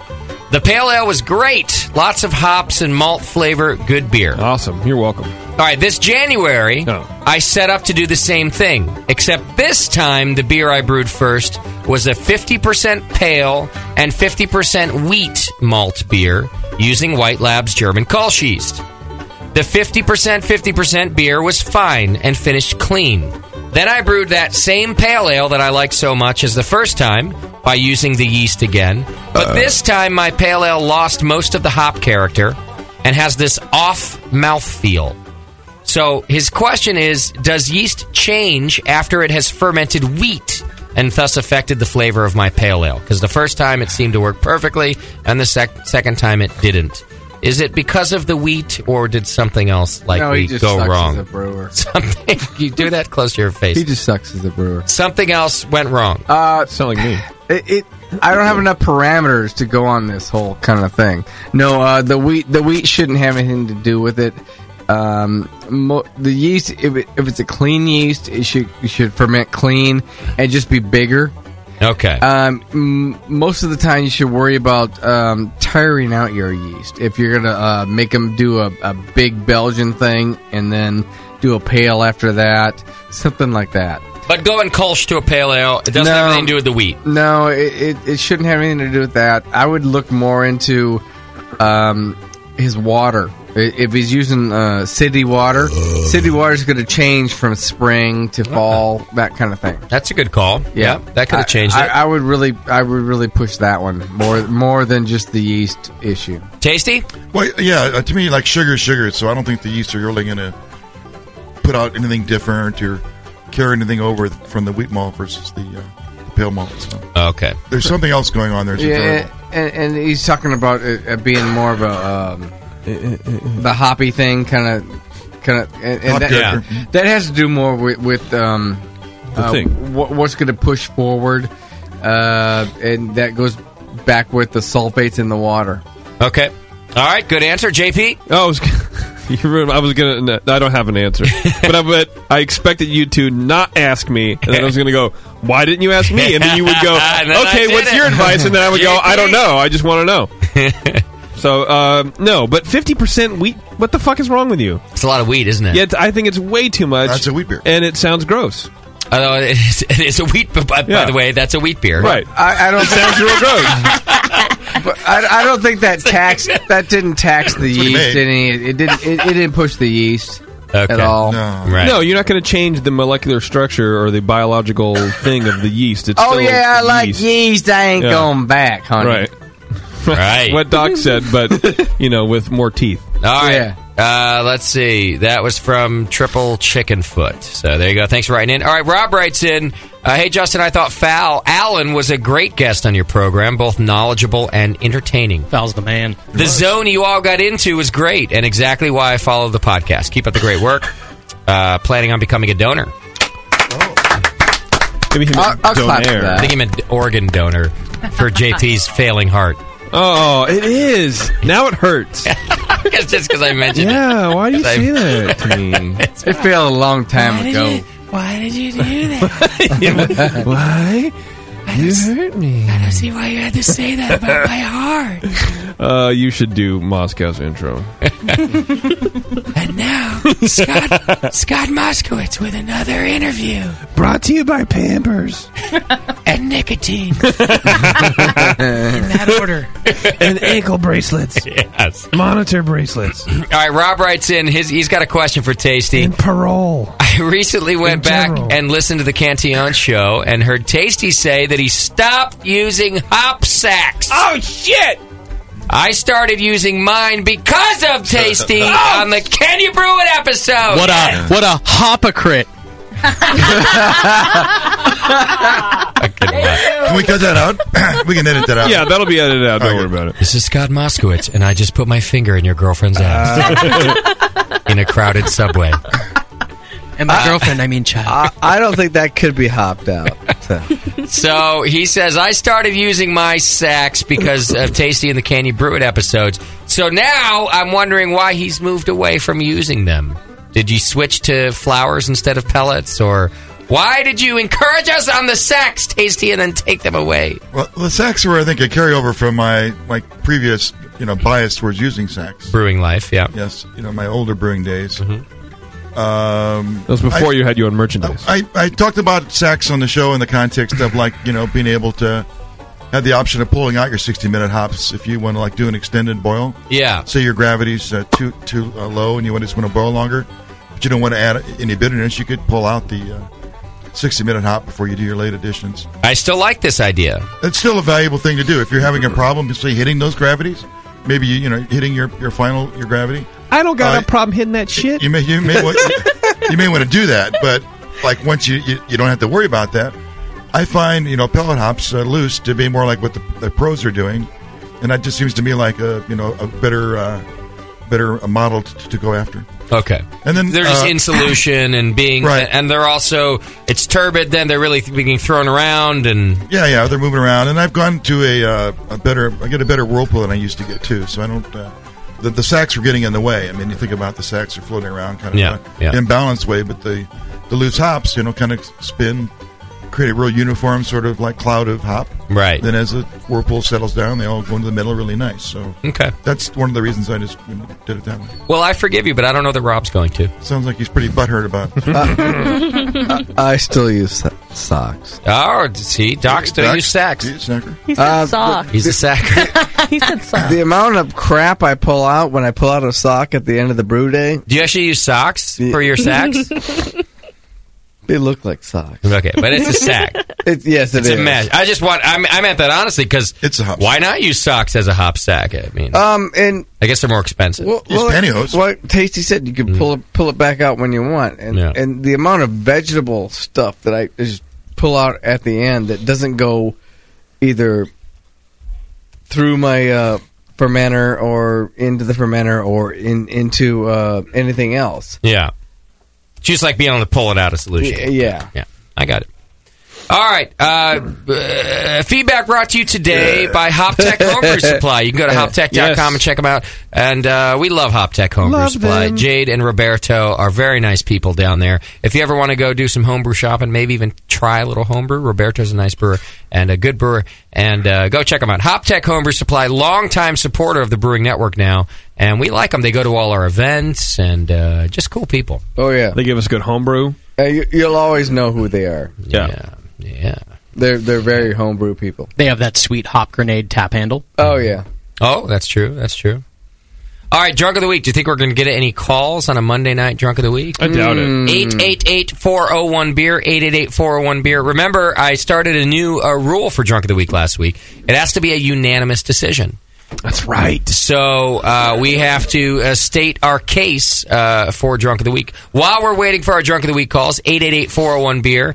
Uh, call in, Drunk of the Week. Uh, Susie will take your questions. Let's talk to Kara a little bit from uh, White Labs. Now, we've talked to a lot of the White Labs folks, but uh, Kara is in this week. Kara, what do you do for White Labs? I am the analytical laboratory specialist. Is that right? Yes. That's a nice title. I know, right? Thank you. Chris yeah, White. what does that do? The hell does that mean? I do all the beer analysis. So we have at our new location an analytical lab, and I do all the beer analysis. So people send in their beers. They want to know what's wrong with them. They want to know how much alcohol is in them, calcium, bacteria. Do you have a Oh, gas? yeah. Do you have a gas chromatograph? I do have a gas I'm in lo- chromatograph. I'm so in love with you. That's how Doc gets a boner. A gas oh, I chromatograph. do. I so do. Do you know how to use your gas chromatograph? Oh yeah. You should have a bumper sticker that says, uh, you know, lab girls do it while gassy or some stupid. thing Kara, like do- I don't think that's going to work for me. do, Doc, do Doc a favor and give me like the first couple steps of like setting up the gas chromatograph. Like, how do you put a beer into this? I don't Um, even know what this thing I is. put it in a. I put ten mils into a vial. Oh, And it goes into the headspace unit. it gets real hot. Yeah. and all of the You've- compounds. turn into volatiles. Yeah. No, I'm listening. Go Yes. ahead. A needle punctures the vial. Yeah. And those volatiles will go into a column and then separates by peaks. And you look at the area of the peaks, how much is in the columns. I do this for. that. No, they get shot out of the column. Yes, they do. They get Yes. shot out of the column There of the you go. detector. And uh, I can do this for diacetyl, very popular. Okay. Or I can do I don't even esters know and her. fusels. Now, Oh. what? it- Now, in, in all seriousness, what when you say you can do this for a diacetyl, it gives you like how many parts per million of Per that com- billion. per so billion. diacetyl, you're looking at tiny, tiny, tiny amount. I see. She knows you so clean. what what is a um I mean I guess it obviously depends on the beer style but so, for a style that that really doesn't want the flavor of diacetyl what would be a number range that that is a good number On average, if you were to look at that, you would want it to be under 100 parts per billion. wow that Um, sounds like a tiny tiny It is amount A very tiny amount. And um, I'm sure I've never made a beer that would have made would have met that amount No, that's not true. That's not true at all. I think uh, we, we see Him. a good amount. we see a good amount under 100. okay what's another compound uh, that you, Uh, DMS Yes, DMS. You've got it. I can't do that at work right now, but it uh, because the threshold is so low. So a lot of these thresholds, the the flavor threshold is so low that it's really hard to detect. So, uh, SMM. Can you do that one? Can you, oh, the precursor? The precursor. No, it's same thing. You have to have a sulfur detector. I don't have a sulfur detector. What? But I do have. Fucking! I hear white yeast has honey, honey. Oh, what? What? I know that's not true. Um, so we also have an Anton Par alkalizer, which I had this don't know first if anyone album, it's else is pretty getting good. boners over, but um, we can look at alcohol, Okay. calories, pH. Uh, extract value, so it can calculate your uh, original gravity based I'm your on how new much best alcohol, friend. density, uh, lots of good values. Can Which- you measure Scott for density? uh, right. I don't think he'll fit in like the 50 mil he will vial. he right? will Some of them Pretty small. Well, now here's the good thing about that. Now I know that Doc is saying that you're you're his new best friend, but the truth is you're kind of everybody's new best friend if they're into this thing because you guys have a, a QC day thing at White Labs where any home brewer can participate in this analysis program. Is that right? Yeah, so typically it's offered um, mostly for pro brewers, but it's definitely offered um, for homebrewers also. Um, for $139, you get a kit with two um, two bottles for beer, so you can put them in, um, and then you send it back to us. You get diacetyl, you get alcohol, pH, color, extract values, attenuation values, and micro. Or Wow. Oh, micro uh, in terms of contaminants. Other things aside than the, the yeast that you put in there. Yeah, so looking at uh, wild yeast, um, anaerobic bacteria, aerobic bacteria, um, and so it's a, it's a pretty good deal. Obviously, one hundred thirty nine dollars for a home brewer can be Yeah. a little bit on the top, and that's Not why talking. it's sort of Not a problem for Doc. Yeah, Well- okay, yeah. Gary, you didn't mention I, IBUs. That's not part of the analysis. yes, no, sorry, IBUs Oh, is also okay. um, which is that too. also definitely of course, yeah. Well, let's Um, face it, that's not for every home brewer, but we know a lot of listeners and homebrewers on this station that that's what they want. They've been doing this long enough and entering competitions and it's a hobby that they don't mind spending a little dough on. That's a nice thing to be able to get. You get the full analysis of your beer. And you are in charge of this program. I am. I Yeah. am. Uh, I am definitely. So if you are interested, um, it's on our website, but you can also email me at Kara K A R A at whitelabs.com. Okay. Um, you can email me, and if you want to sign up, the deadline to sign up is on Friday, uh, the February seventeenth. So oh, this Friday. yes, this Friday. Um, But that does does in that the mean future that- we're that- gonna have some nice homebrew uh, test kits coming out. So. Does that mean submissions have to like be at your desk by Friday? No, no, You no. can just So sign up for it. basically, you sign up, and then we send you a kit, and it comes with the shipping, uh, the shipping return label, Mm. Oh, and cool. everything. So, So send you an email, but before Friday, Yeah. and this could happen. Yes. Give your email again. Kara, K A R A, at whitelabs.com. Okay, cool. I like it. I'm telling you, I know a bunch of beer guys that want this analysis of their beer. So is, is a lot of this born from um, uh, pro labs? They they want to know if they're consistent. Yeah, well, so these uh, this equipment that you were so excited over is very very expensive. Most people cannot afford. Most pro Yeah. brewers can't really afford equipment like this, so it gives them the opportunity um, to do that. And also, uh, when you enter your beer, you're entering it by style, and so when we give you the results, we're also giving you your results, but also the mean values for the style, also. So you get to compare it to um, hundreds of beer. We get almost. Uh, we get over 600 samples every time we do this. So Wow. you get a, a really big range of uh, of data, which is really cool. Okay. Yeah. All right, I love it. You can send an email over to Kara and uh, get involved in this program. And next year, it sounds like I I, I was uh, talking to some other White Labs folks too. I can't say their names because I get a lot of top secret information from our sponsors. They all like to give me top secret info, Oh. Uh, Chris- which I love. Chris or Mike. Chris is real good at doing Chris or Mike. They, they, they give which top I secret love. info really to the mouthiest guy in craft beer. Yes. uh, and it turns out, like Kara is actually saying here, that it, it'll be kind of a more available program. Uh, in the yeah, we, coming we've years, been so. noticing that um, homebrewers are looking for this, so we want to Yeah. make it available. So we're working on something for you guys. Love it. All right, let's take some drunk of the week calls. We'll do more with Kara in just a minute. But first of all, uh, barley even sober uh, is online. That's- Moscow loves the name. i get it. likes it. too. Uh, barley even sober. What's happening? It's barley ever sober, dude. Jesus, get it right. Ever. My little munchkins. What's up, man? How's it going? Where are you calling from? Uh, Charlotte, North Carolina. North Carolina, huh? Head of the Lollipop Guild. Is it? Yeah. All right. What's up? And uh, yeah, it's a Monday night. You know, I don't know if you knew that, but it's a Monday night. You're calling in for drunk of the week. Uh, Maybe, oh, your, maybe your Y maybe your Y chromosome count is up. I don't know. I, I know. I'm I'm off tomorrow, so I got the whole day to hang over. Not a boy. Not a boy. I like how it's a verb. right, I remember you said you can start. I mean, It's Tuesday in North Carolina. I kind of like that too. That's I what love I did. it. That's what I did Saturday. I just hanged over uh, all day. Yeah.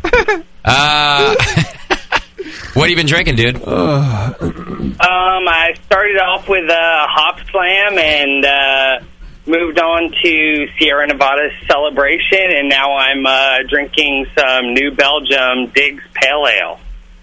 the pale ale. All right, I gotcha. And how long have you been drinking for? Um, pretty much since like the start of your show, so I had to wait till the kids went to bed and started drinking then. So, You got a wife too, or just kids? oh yeah, yeah, I got a wife. Uh, That's she was good. at at class tonight, so I had to wait till she got out of class, kind of to really Oh. start drinking. What class would that be? Upper mid. Uh, she's she's going to uh, be a nurse and stuff. I, knew- I, ca- I Yeah, was going to nursing say nursing school. Is your wife uh, the same person that's the mother of your children? Yes, she is. Okay. Yeah, that's quite normal. Uh, you can tell they're not from California. or any, anywhere west of Mississippi. right. I'm just But checking. yeah, so um, started listening to you guys in like November ish. I'm uh, up in the archives up till uh, uh, early 2007. Wait, last but I'm November? also listening to your. Uh, yeah, I started listening this past November that just passed. So, Wow. And I'm up to 2007 now. Started at the beginning and have been working my way through. So 2007 was a was a good year. Uh, it's a good vintage. Was you know, Things happened there. It's uh, probably maybe not our best season. No, but there it was. a- the stuff to things ratio was off. I think. I think so too. all right, barley sober. Well, uh, how would we if your friends were around you right now? It's ho- barley ever sober. how, how would they know you're drunk? What would they say? How would they know? What do you do? Um, Take your thumb out of me. when I start drinking, I start, I, I start Facebook posting, which is no good. And I also um I also have a Nah. tendency to stand up and start stumbling around, which Okay. I'm doing right now out in my uh, brewery right now. So Don't fall over. I don't want anybody getting hurt for drunk of the week. Can you streak down your neighborhood? Hmm. Uh, all right. Can you how many? Uh, can you please post on your Facebook uh, right now? Um, I have a man crush on JP from the Brewing Network. But be sure to tag us on Facebook because we want the you know.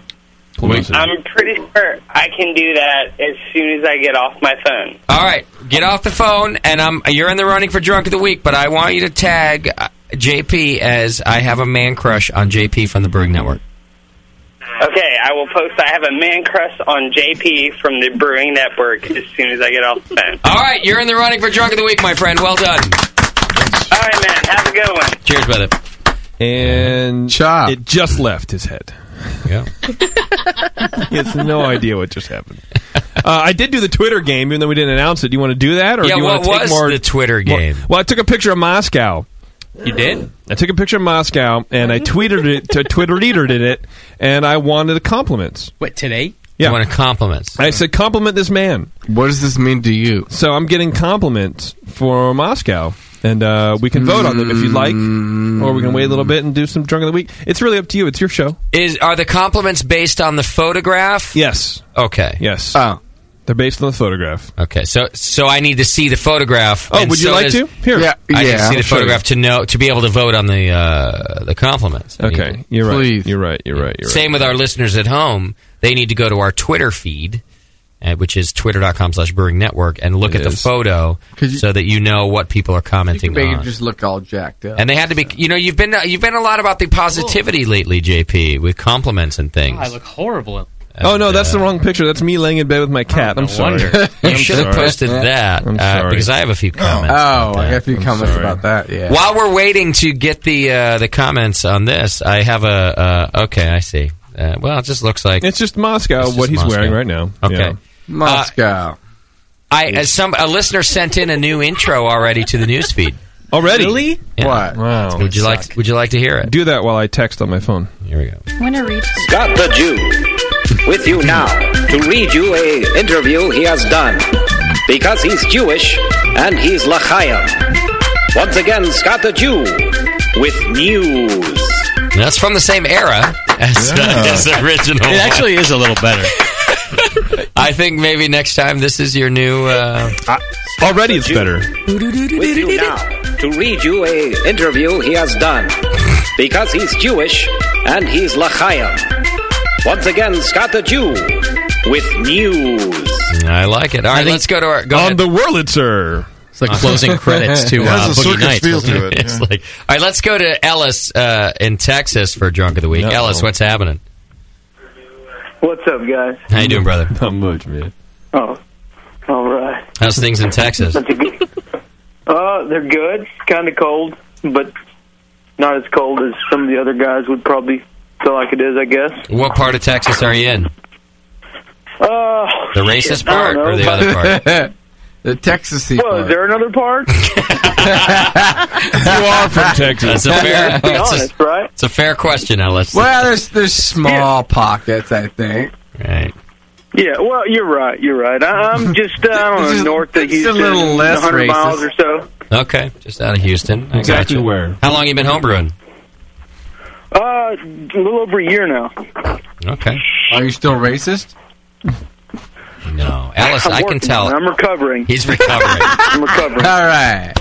Do you uh, do you have a Confederate flag tattoo anywhere? Oh, No, yeah, actually, I don't. I have, I have not reached that point in my life. I have not matured to that point, I suppose. Right. He's not ready for it yet. It's possible. It's too it's too bad that the Confederate flag is such a shitty uh, symbol of our history because it's kind of a rad flag. I, I, I really like it. Design wise, it's a nice flag. However, i- it's kind of fucked up. You know, it's like that Nazi uniform. Aesthetically, they're very pleasing.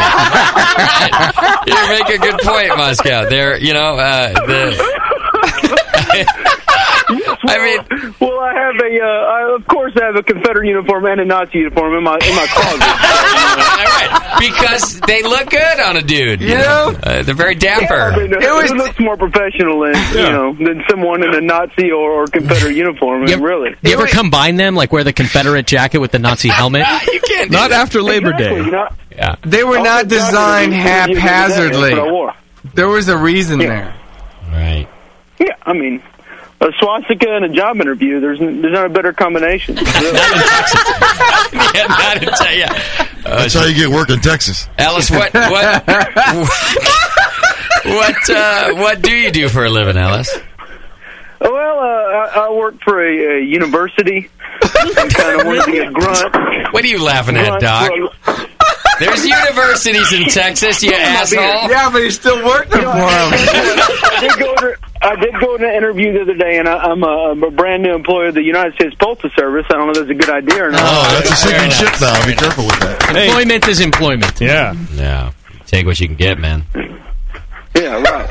All right, you've been drinking tonight? Yeah, just a little. A little bit. What, do you, what have you had? Well, uh, I've got a pale ale, um, uh, it's like five and a half percent or something. I've had a few of those. A couple imperial browns. I've got an eight and a eight point four percent imperial brown. I had one earlier, and a seven point three percenter. Uh, Brooklyn Brewery. What is it? Black chocolate stout. That's racist. Uh, had one of those to help, help get the morning go, help get the evening going. That's good beer. Help get the morning going. That was a little slip there. He's like, well, listen, I said I just applied for the job. I didn't get it yet. That's how I got the morning I'm going. waiting on here and Right. back. They didn't prove that I wanted this job. Yeah, yeah. Right. You married, Alice? So, yeah. Is your Yes, wife I am. is your wife drunk or she's well, asleep? someone someone just fucking sobered up. No, uh, th- th- I- I could prove I'm married. The, the fact that I'm standing outside right now and it's about 40 degrees. right. Yeah. Good for you. So, wife and two kids are in, in bed in, inside. And I, I'd, I hope I'd be inside. smart not to disrupt that. All right, that's true. That would be smart. All right, Alice, you're in the running for drunk of the week, man. Thanks, dude. Cheers, brother. Thanks for the phone call. Later. Later. All right, later. All right, uh, and Fierce Beard is on uh, line one now. Didn't Fierce Beard uh, write our drunk of the week song? Mm-hmm. Yes, he Yes, he did. Fierce Beard, what's happening, man? Hey, not a whole lot. can, can, can you hear me? I'm sorry, I'm all fucked up. Uh, yeah. You don't sound. Oh my Fierce Beard is always, I think, stoned of the week when he calls in. Very You slurry. know, you know, the first time I called in, you guys were like, "I think you got mess," and I was, and and I'm not. I'm mess. Turn I'm off not. your computer, Fierce Beard. Uh, yeah, I'm working your on friends. That, sorry, I'm working on it. Here, I'm gonna play. Yeah, I'm gonna I play a saw it. little bit of your drunk of the week song, so the folks at home know what you've contributed to this uh, contest. Oh, right on.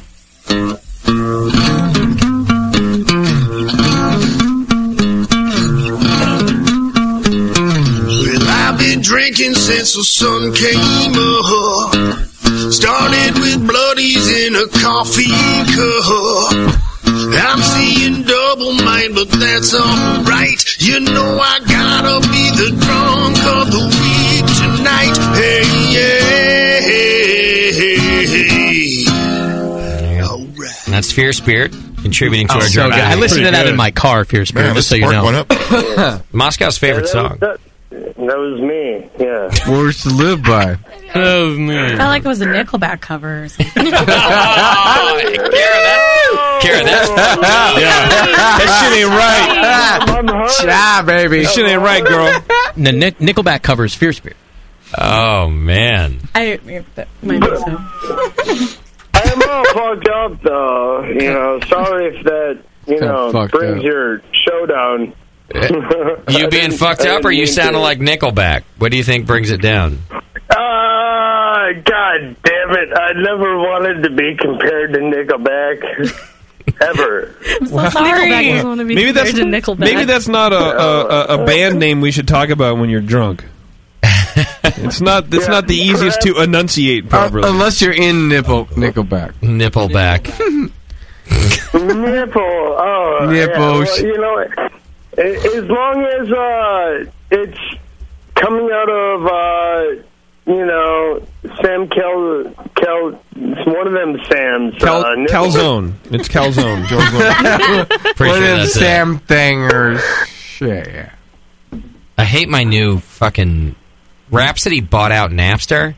Yeah. And the whole thing sucks now. Just get all on YouTube. Yeah, because you don't feel like a criminal anymore. No, no, no. I or paid, what? I've been paying for Napster for Don't care. for seven years. You're still a criminal. For unrelated reasons. right. Yeah, you're right. I am, but it has nothing to do with this conversation. And now I can't look up tracks. I mean, I should have had Nickelback up two minutes ago. And this new fucking Rhapsody pisses me off. You know, you guys, you guys compared me to. uh I'm changing your name to Fierce. Norm McDonald. MacDonald. Fierce back. Yeah, yeah, yeah, that guy, Yeah. that guy, Norm Macdonald. Now you compare me to Nickelback, and you might as well. All the compare me to, douchiest like, sounding Britney entertainers that we know. Spears. Like, It's not bad enough that they're from Canada. but hey, uh, fierce, we're still fierce nickel uh, on a scale of one to ten. How drunk are you? I do kind of like fierce nickel. Oh, I'm pretty hammered, but because you know, like I had a fight with my boss today. About what? Well, about the fact that my boss is my other boss's daughter, and I'm just not allowed to like. You were arguing that point with her? my boss Well, no, I'm just, I'm just not allowed to. Uh, you know, I apparently I'm not allowed to be upset with my boss's daughter because he's her daughter.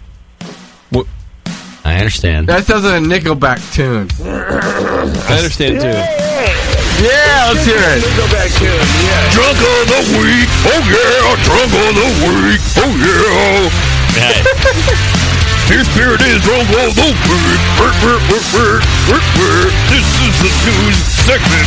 Our name is Moscow. Oh my god! What is this? I feel like I feel like a wrestler's about to walk through the door and start slamming people.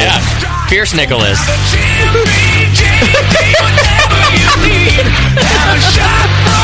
Fucking two by four. Can you play some Norm McDonald over this? He's fucking at. No, I don't even have it anymore. These, I don't even give a care. These asswipes have sold uh, more albums than will ever have downloads.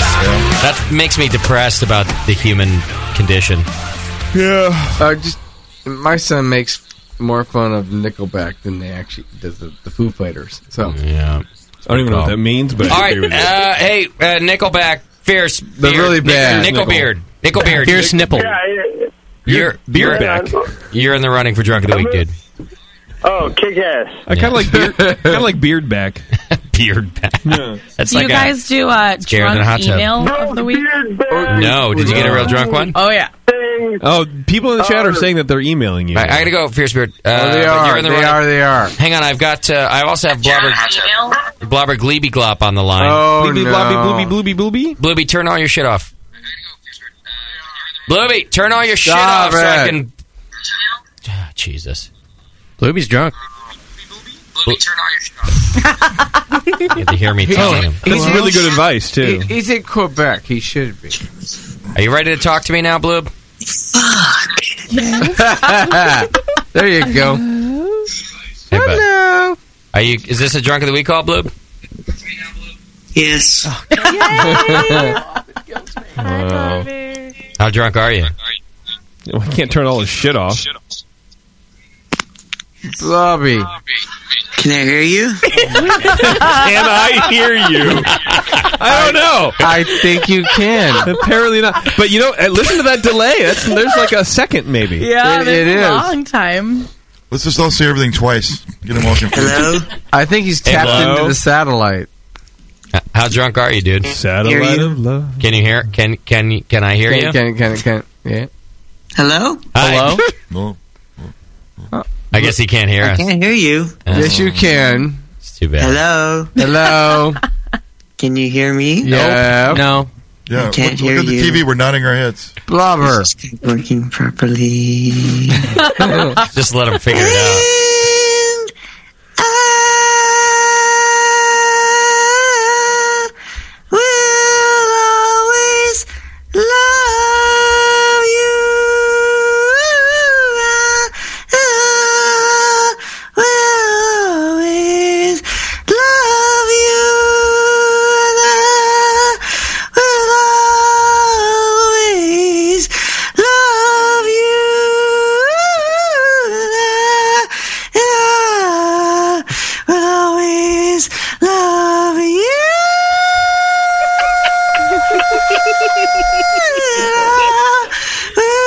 always love you.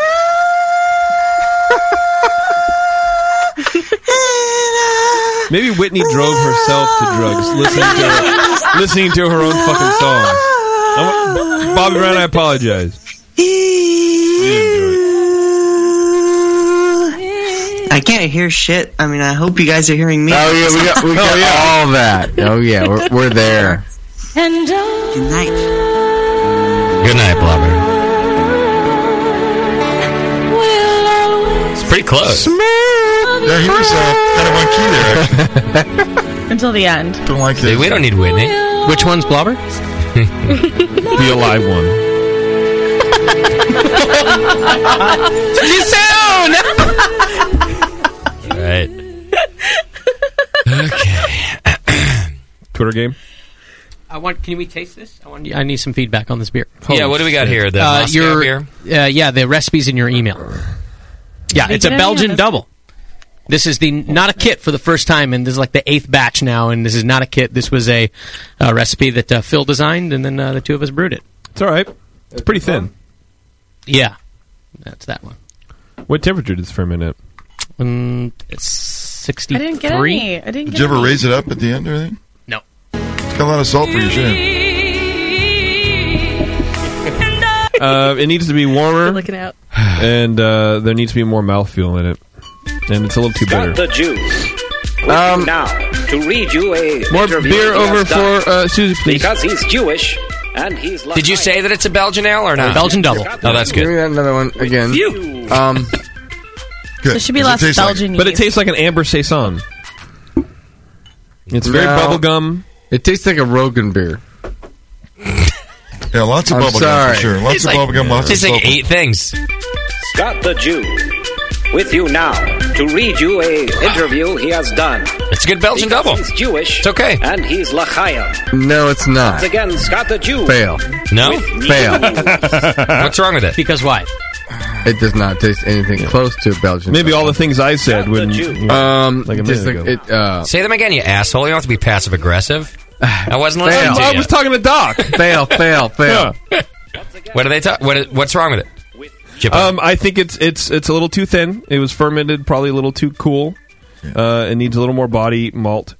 Um, and there's uh, uh, fermentation i- or uh, yeast issue. Probably yeast is probably a little stressed or something like that. Hence the bubblegum flavors. I don't know. Maybe Lots of bubblegum, lots There of is bubble sulfur, gum. lots of, uh, yeah, definitely bubblegum and sulfur. You're right. Some I take it all back. It's not good at all. Some Fine. cider, cider flavor, too. Like Talked out of it. yeah, it really it really tastes like an amber saison. It's it's it's um it's it's a decent for your first look for your first recipe that you've ever done. It's not bad, but it's definitely not a double. It's not malty enough at all. And it's Your a friends little, will drink it for little sure. too bitter. Yes. Yeah, yeah, that's not a problem. Tell, That's good. tell, them, tell them it's an amber IPA and they'll be all over it. So you fermented at 63, you said? Yeah, give or takes. It, And the wasn't whole- temp controlled. It was Well, consistent, that's what but it not temp was. controlled. Okay, now w- at the end, did you take it into room temperature and let it kind of let it finish out? Like Yes, in the bottle. Yes, not not in the carboy. Okay, but it still did that. Okay, good. It might get better in the bottle. Actually, I would let it Let sit it- longer. Mm-hmm. give it some time. Yeah, How long has it been in the bottle? Oh, How this old is just it? got bottled at maybe like uh, five days. Hmm. yeah. I'd give it more time. Oh, this sucks. Don't ever give it to me Because again. it should be a more. You drank the first glass I gave you. Yeah, Uh, well, 'cause I thought I thought I had a different beer. How, Scott, how was Oh, he? On wait the, a minute. How was he on the second glass? That's the real. That's the real taste. Same. Oh, you drank it all Hmm. almost. For your first recipe that you guys did, I think it's a, it's a good start. Oh. You're in the right direction, but uh, get that temp up to like 70. Um, hey, don't brew lagers. This is a hint. How did Doc go from being like uh, Moscow? I thank you for everything you do. to, I'm gonna tell you you're a fucking asshole for the rest of the show. After he drank the first Even I'm glass of feeling it. I bad see. about what Doc's saying. Jesus. All right, I'm going to list you your drunk of the week people. You're going to think about them while uh, JP does the Twitter game. Uh, your drunk of the week nominees are Barley Ever Sober. Get it? Scott the Jew. With you now to read you a. Uh, Ellis from Texas was real drunk. Uh, Fierce Knuckles. Nickel. Nickel Fierce. That was Fierce Knuckles last night. What? Fierce Nickelback. yeah. Back knuckles? I do like back knuckle. back knuckle is Which- I don't know what that means, but I love it. Back knuckle was pretty drunk. And then Blobberglop, who everything was working properly, he still couldn't hear us. No. I th- I'm pretty sure he could hear us, but he was drunk enough that he couldn't hear us. And he sang I Will Always Love You, which clearly was a tribute to Doc. Right. So those are your four uh, nominees for Drunk of the Week. Uh, think about those because remember, it must be Oh, unanimous, and we're gonna. You might have to state your case for who you're voting for. Oh, wow. All right, Jip. Twitter game of the week was uh, you put up a picture of Moscow, and then yes, I did. People had to make positive comments about him. And there were pretty good ones. I narrowed them down to uh, more than two. Is it like Um, positive dripping with sarcasm or really positive? Well, why don't you, uh, you know, let me read them? Did it look like him or was it good art? It was uh, good art. It was a picture of, of Scott. So uh, Kyle Schmidt, Kyle Schmidt says uh, legalizing skateboarding and marijuana are practically the same thing, and I compliment you for realizing this because he has a Scott has a hat here. I'm going to put it, Scott hold that up to the camera right there so everyone can really see your Uh, yeah, I- I saw that. pot Legalized skateboard leaves. Yeah, Flirting with the they are marijuana vape. practically the same thing. It's not a crime. I didn't even notice that. That's what his stupid hat said. I didn't even know skateboarding was illegal. Skateboarding is not a crime. I have a passion for skateboards. that are not illegal. Yeah, that are- Selling pot while you're riding a skateboard might be a crime. Uh, okay, Gator Beer says, uh, quote, er, uh, parenthesis, in a creepy voice, in parenthesis, uh, my, what nice eyes you have. I do have nice eyes. Okay. Yeah. Um, Luke Goodroad says, Jewy with a chance of shame. I like that. Is that- is that positive? I guess not, but uh, it was funny, so I put it in there. It's basically positive or funny. Okay, good. Uh, Homebrew Brian says, You have a nice hat. I like hats. Hats are neat. You have a neat hat that is also nice. It is a nice hat that is neat. Um, it- You said too much hat. He's out. Uh, he's out. Too Homebrew much Brian, hat. sorry, Bray. I you go. tried. You got I deleted. tried. Uh, Jacob says, "Look at you! You're such a snappy dresser, and on such a budget." A t-shirt and a hat. And Too then much- uh, too the- much hat. The Katie Moore says, "I thought Fred Durst ruined this style of facial hair. I was wrong. I like uh, Oh, I like that. We've made fun of my goatee on this show before. I shaved my goatee It's a on compliment. this show. She was wrong. That's true. But that that's not a compliment. It's not. I like the comment, but that's not a compliment. Mm. Well, I thought it was enough for me to put it. in That actually there. cut me to the core. Oh, it's not a compliment. It's not positive. at all. Hmm. Don't make it change your style. Believe me, it So won't. that's it. Okay. Those are the ones. I think it's clearly the skateboard uh, marijuana guy. Yeah. I think right? so, too. I mean, that's the most positive one. All right, We all that laughed at guy. that. What's his Kyle name? Schmidt. Kyle Schmidt. You've won our Twitter game of the week. JP, in uh, sometime in 2012, will send you a, uh, a prize for that. That's true. Uh, all right, back to our uh, oh Blobberglop's on the line. Oh, Can we hear him? He hasn't. eh, All these years, he's he's less apt at figuring out Skype than I am. uh, it's never ever worked. Yet he tries every week. Uh, but now he's on the regular phone. Hi, Blobber. Hello. Hello. Hello, can you hear us?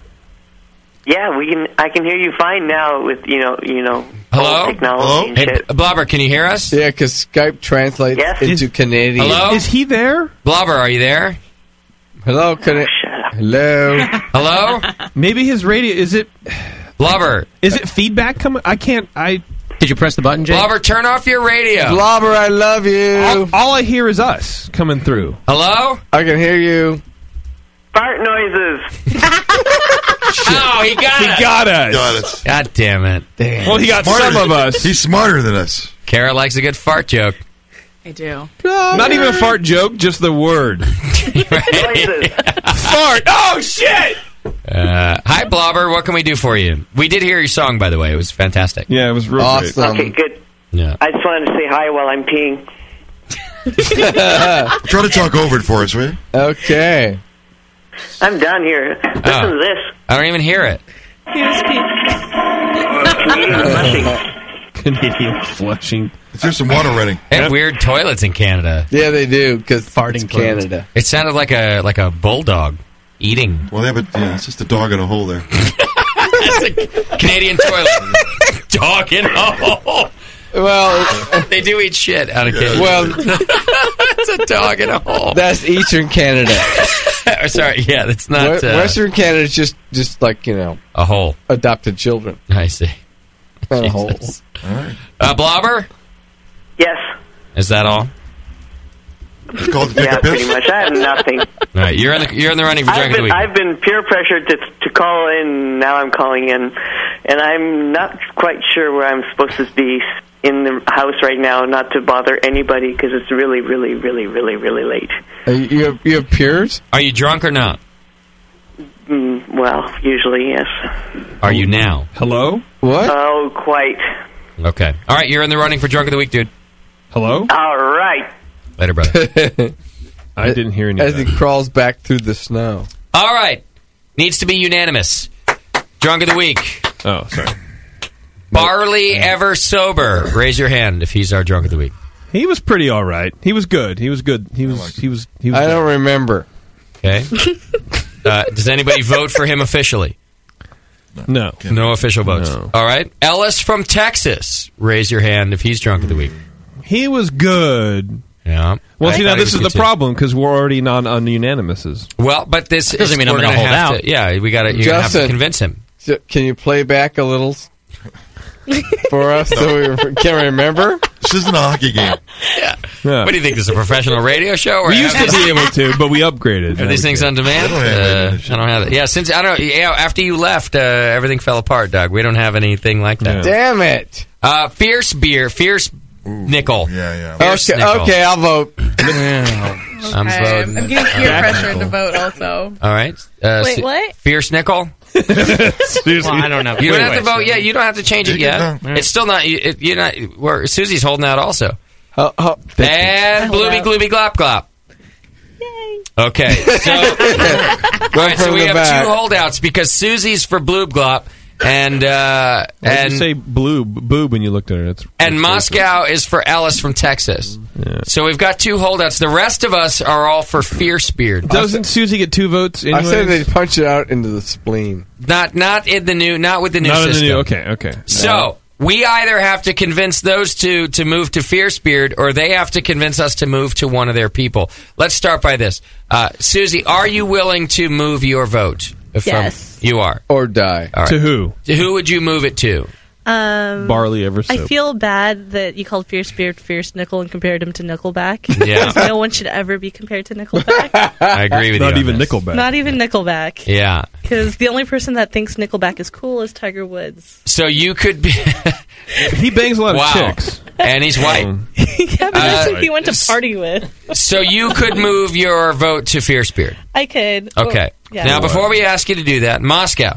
Uh, Is it locked You're in? the only one on the Ellis vote. Okay. Now, if you are adamant that Ellis is the guy, like that, you can't move from that vote. You got to make a case for it. I'm going to make my case. First of all, Okay, I, I, good. I love me some fierce spirit, but I can't let compassion swing my drunk of the week vote. vote. I'm sorry. You're not Susie. going to change five people. No, I am. Here's why. Fierce Beard's won before.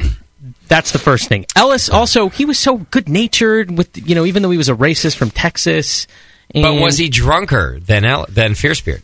Fierce Beard is a champion. It's a drunk of the week vote. Was he drunker? Look, he's the incumbent. Yeah, you're not trying to date anybody. It's like radio call of the week. Yeah, you're right. Yeah, Fierce Beard was drunker. He was. Yeah. Fierce Beard was drunker. Yeah. Okay. Susie, Ellis, um, when he, when I picked up, he told me that he just threw his kid in his at his wife so that he could go outside and make this call. that does make him That drunk. helps. I, mean, I really like that. uh, Why didn't you say that when he called first time, Susie? Hold on, I got to answer the phone. Okay, is his kid less than two or older than 16? And after the throw, will the kid be able to remember? It's a, it's a valid question. Did his wife make the pitch?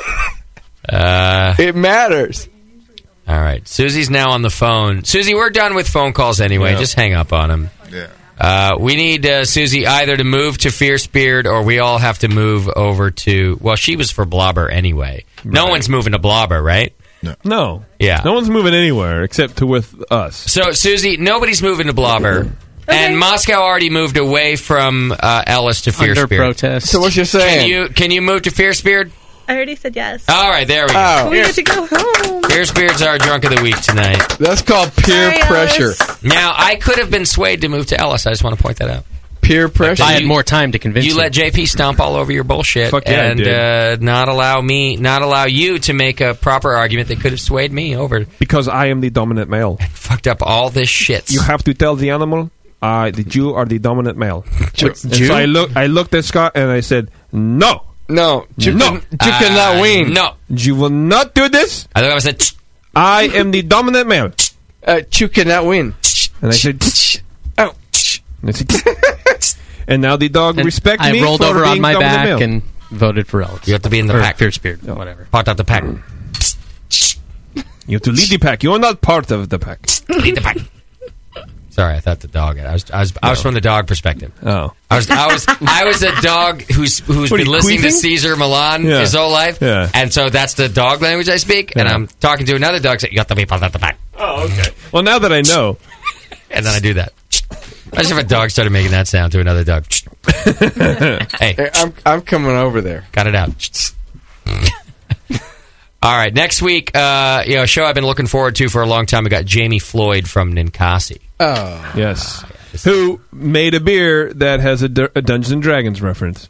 So I just want to point that out. Did he make it in his Fair basement? I'm the enough. better than everybody else one here. He made, he made it in his basement with his That's what I friends. said. I, I just make sure I got it right. Okay, can you bring some? Yeah, Jamie's coming in studio too. Yeah, that's what rude. And we're going to talk to Jeff Irway from La Cumbre Brewing, so it's going to be an epic show. I love Uruguay. Can we move this back to uh, the garage? I don't know. Doc wants to go move back to the garage. Well, well, 'cause it- he- Are you awake? One step back. no, no, no, no. He, he's he's making this beer from Ninkasi, and he's like a Dungeons and Dragons kind of guy. I see. So the show should be back in the garage. We, now we, I get we it. don't. See, have- JB, you should have gotten that. We- These are the jokes that you do. I'm sorry, I didn't. I didn't warm up enough as Doc did to make that jump. Yeah, he didn't get the dungeon reference. we don't have a basement here in Pacheco. It's the best we can do.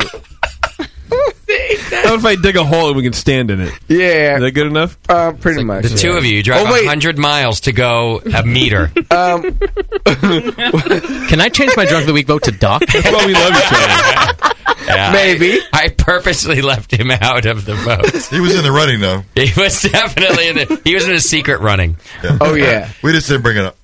Because it would have been unanimous. Be here all night. How long you need for plugs, Jip? Um, I don't know. I, they start growing in like three weeks. All right, start now. You you need a minute. Yeah, a minute's See fine, again, bro. you just went hundred miles. I thought it was funny for one. Come foot on, of a- plugs. That why wasn't maybe that was seventy five, but it was nowhere fucking near hundred. okay, I got I got a plug. You know why do you blow my candle out to make yours burn brighter? Why do you do that to me? Because you're not in a, in a, in. I don't know. It's, it's in my nature. See, that's a good answer, fucker. Let me read plugs and we can get out of here so I can pee pee. Uh, can you do it in one minute? I can and- do it in a minute. in one minute. No, you can't. Yeah. Doc doesn't believe you. No. You- Well, you- no. you, No. can't even No. do Start it. timing No. make, make it happen. All right, Jamie Floyd and Kasi next week. Thank you to our show sponsor, More Beer. You can absolutely everything you need to make great beer at home by going to morebeer.com. The BN will be broadcasting live from Zeitgeist in San Francisco this Thursday, February 16th at 6.30 with Matt Brendelson from Firestone Walker and Lars Larson from Trimmer Brew Eye. Be sure to go to 3ringcircus.eventbrite.com to get tickets for the Three Ring Circus, a brewer's dinner and sideshow presented by Sean Z. Paxton, featuring Speakeasy Ninkasi and Schmaltz, this Wednesday, February 15th. Get all the latest information on Nate's band Brain Oil by going to brainoil.com and check out Nate on Twitter at Nathan Homebrew. Also on Twitter is our very own Nicole. Follow her at beer underscore muse for some great beer information. Follow JP on Twitter at Major Jip with two P's for all things insane and of low value to your life. And be sure to find the Brewing Network on Facebook and Twitter. La ha ha. Justin's in my sky and when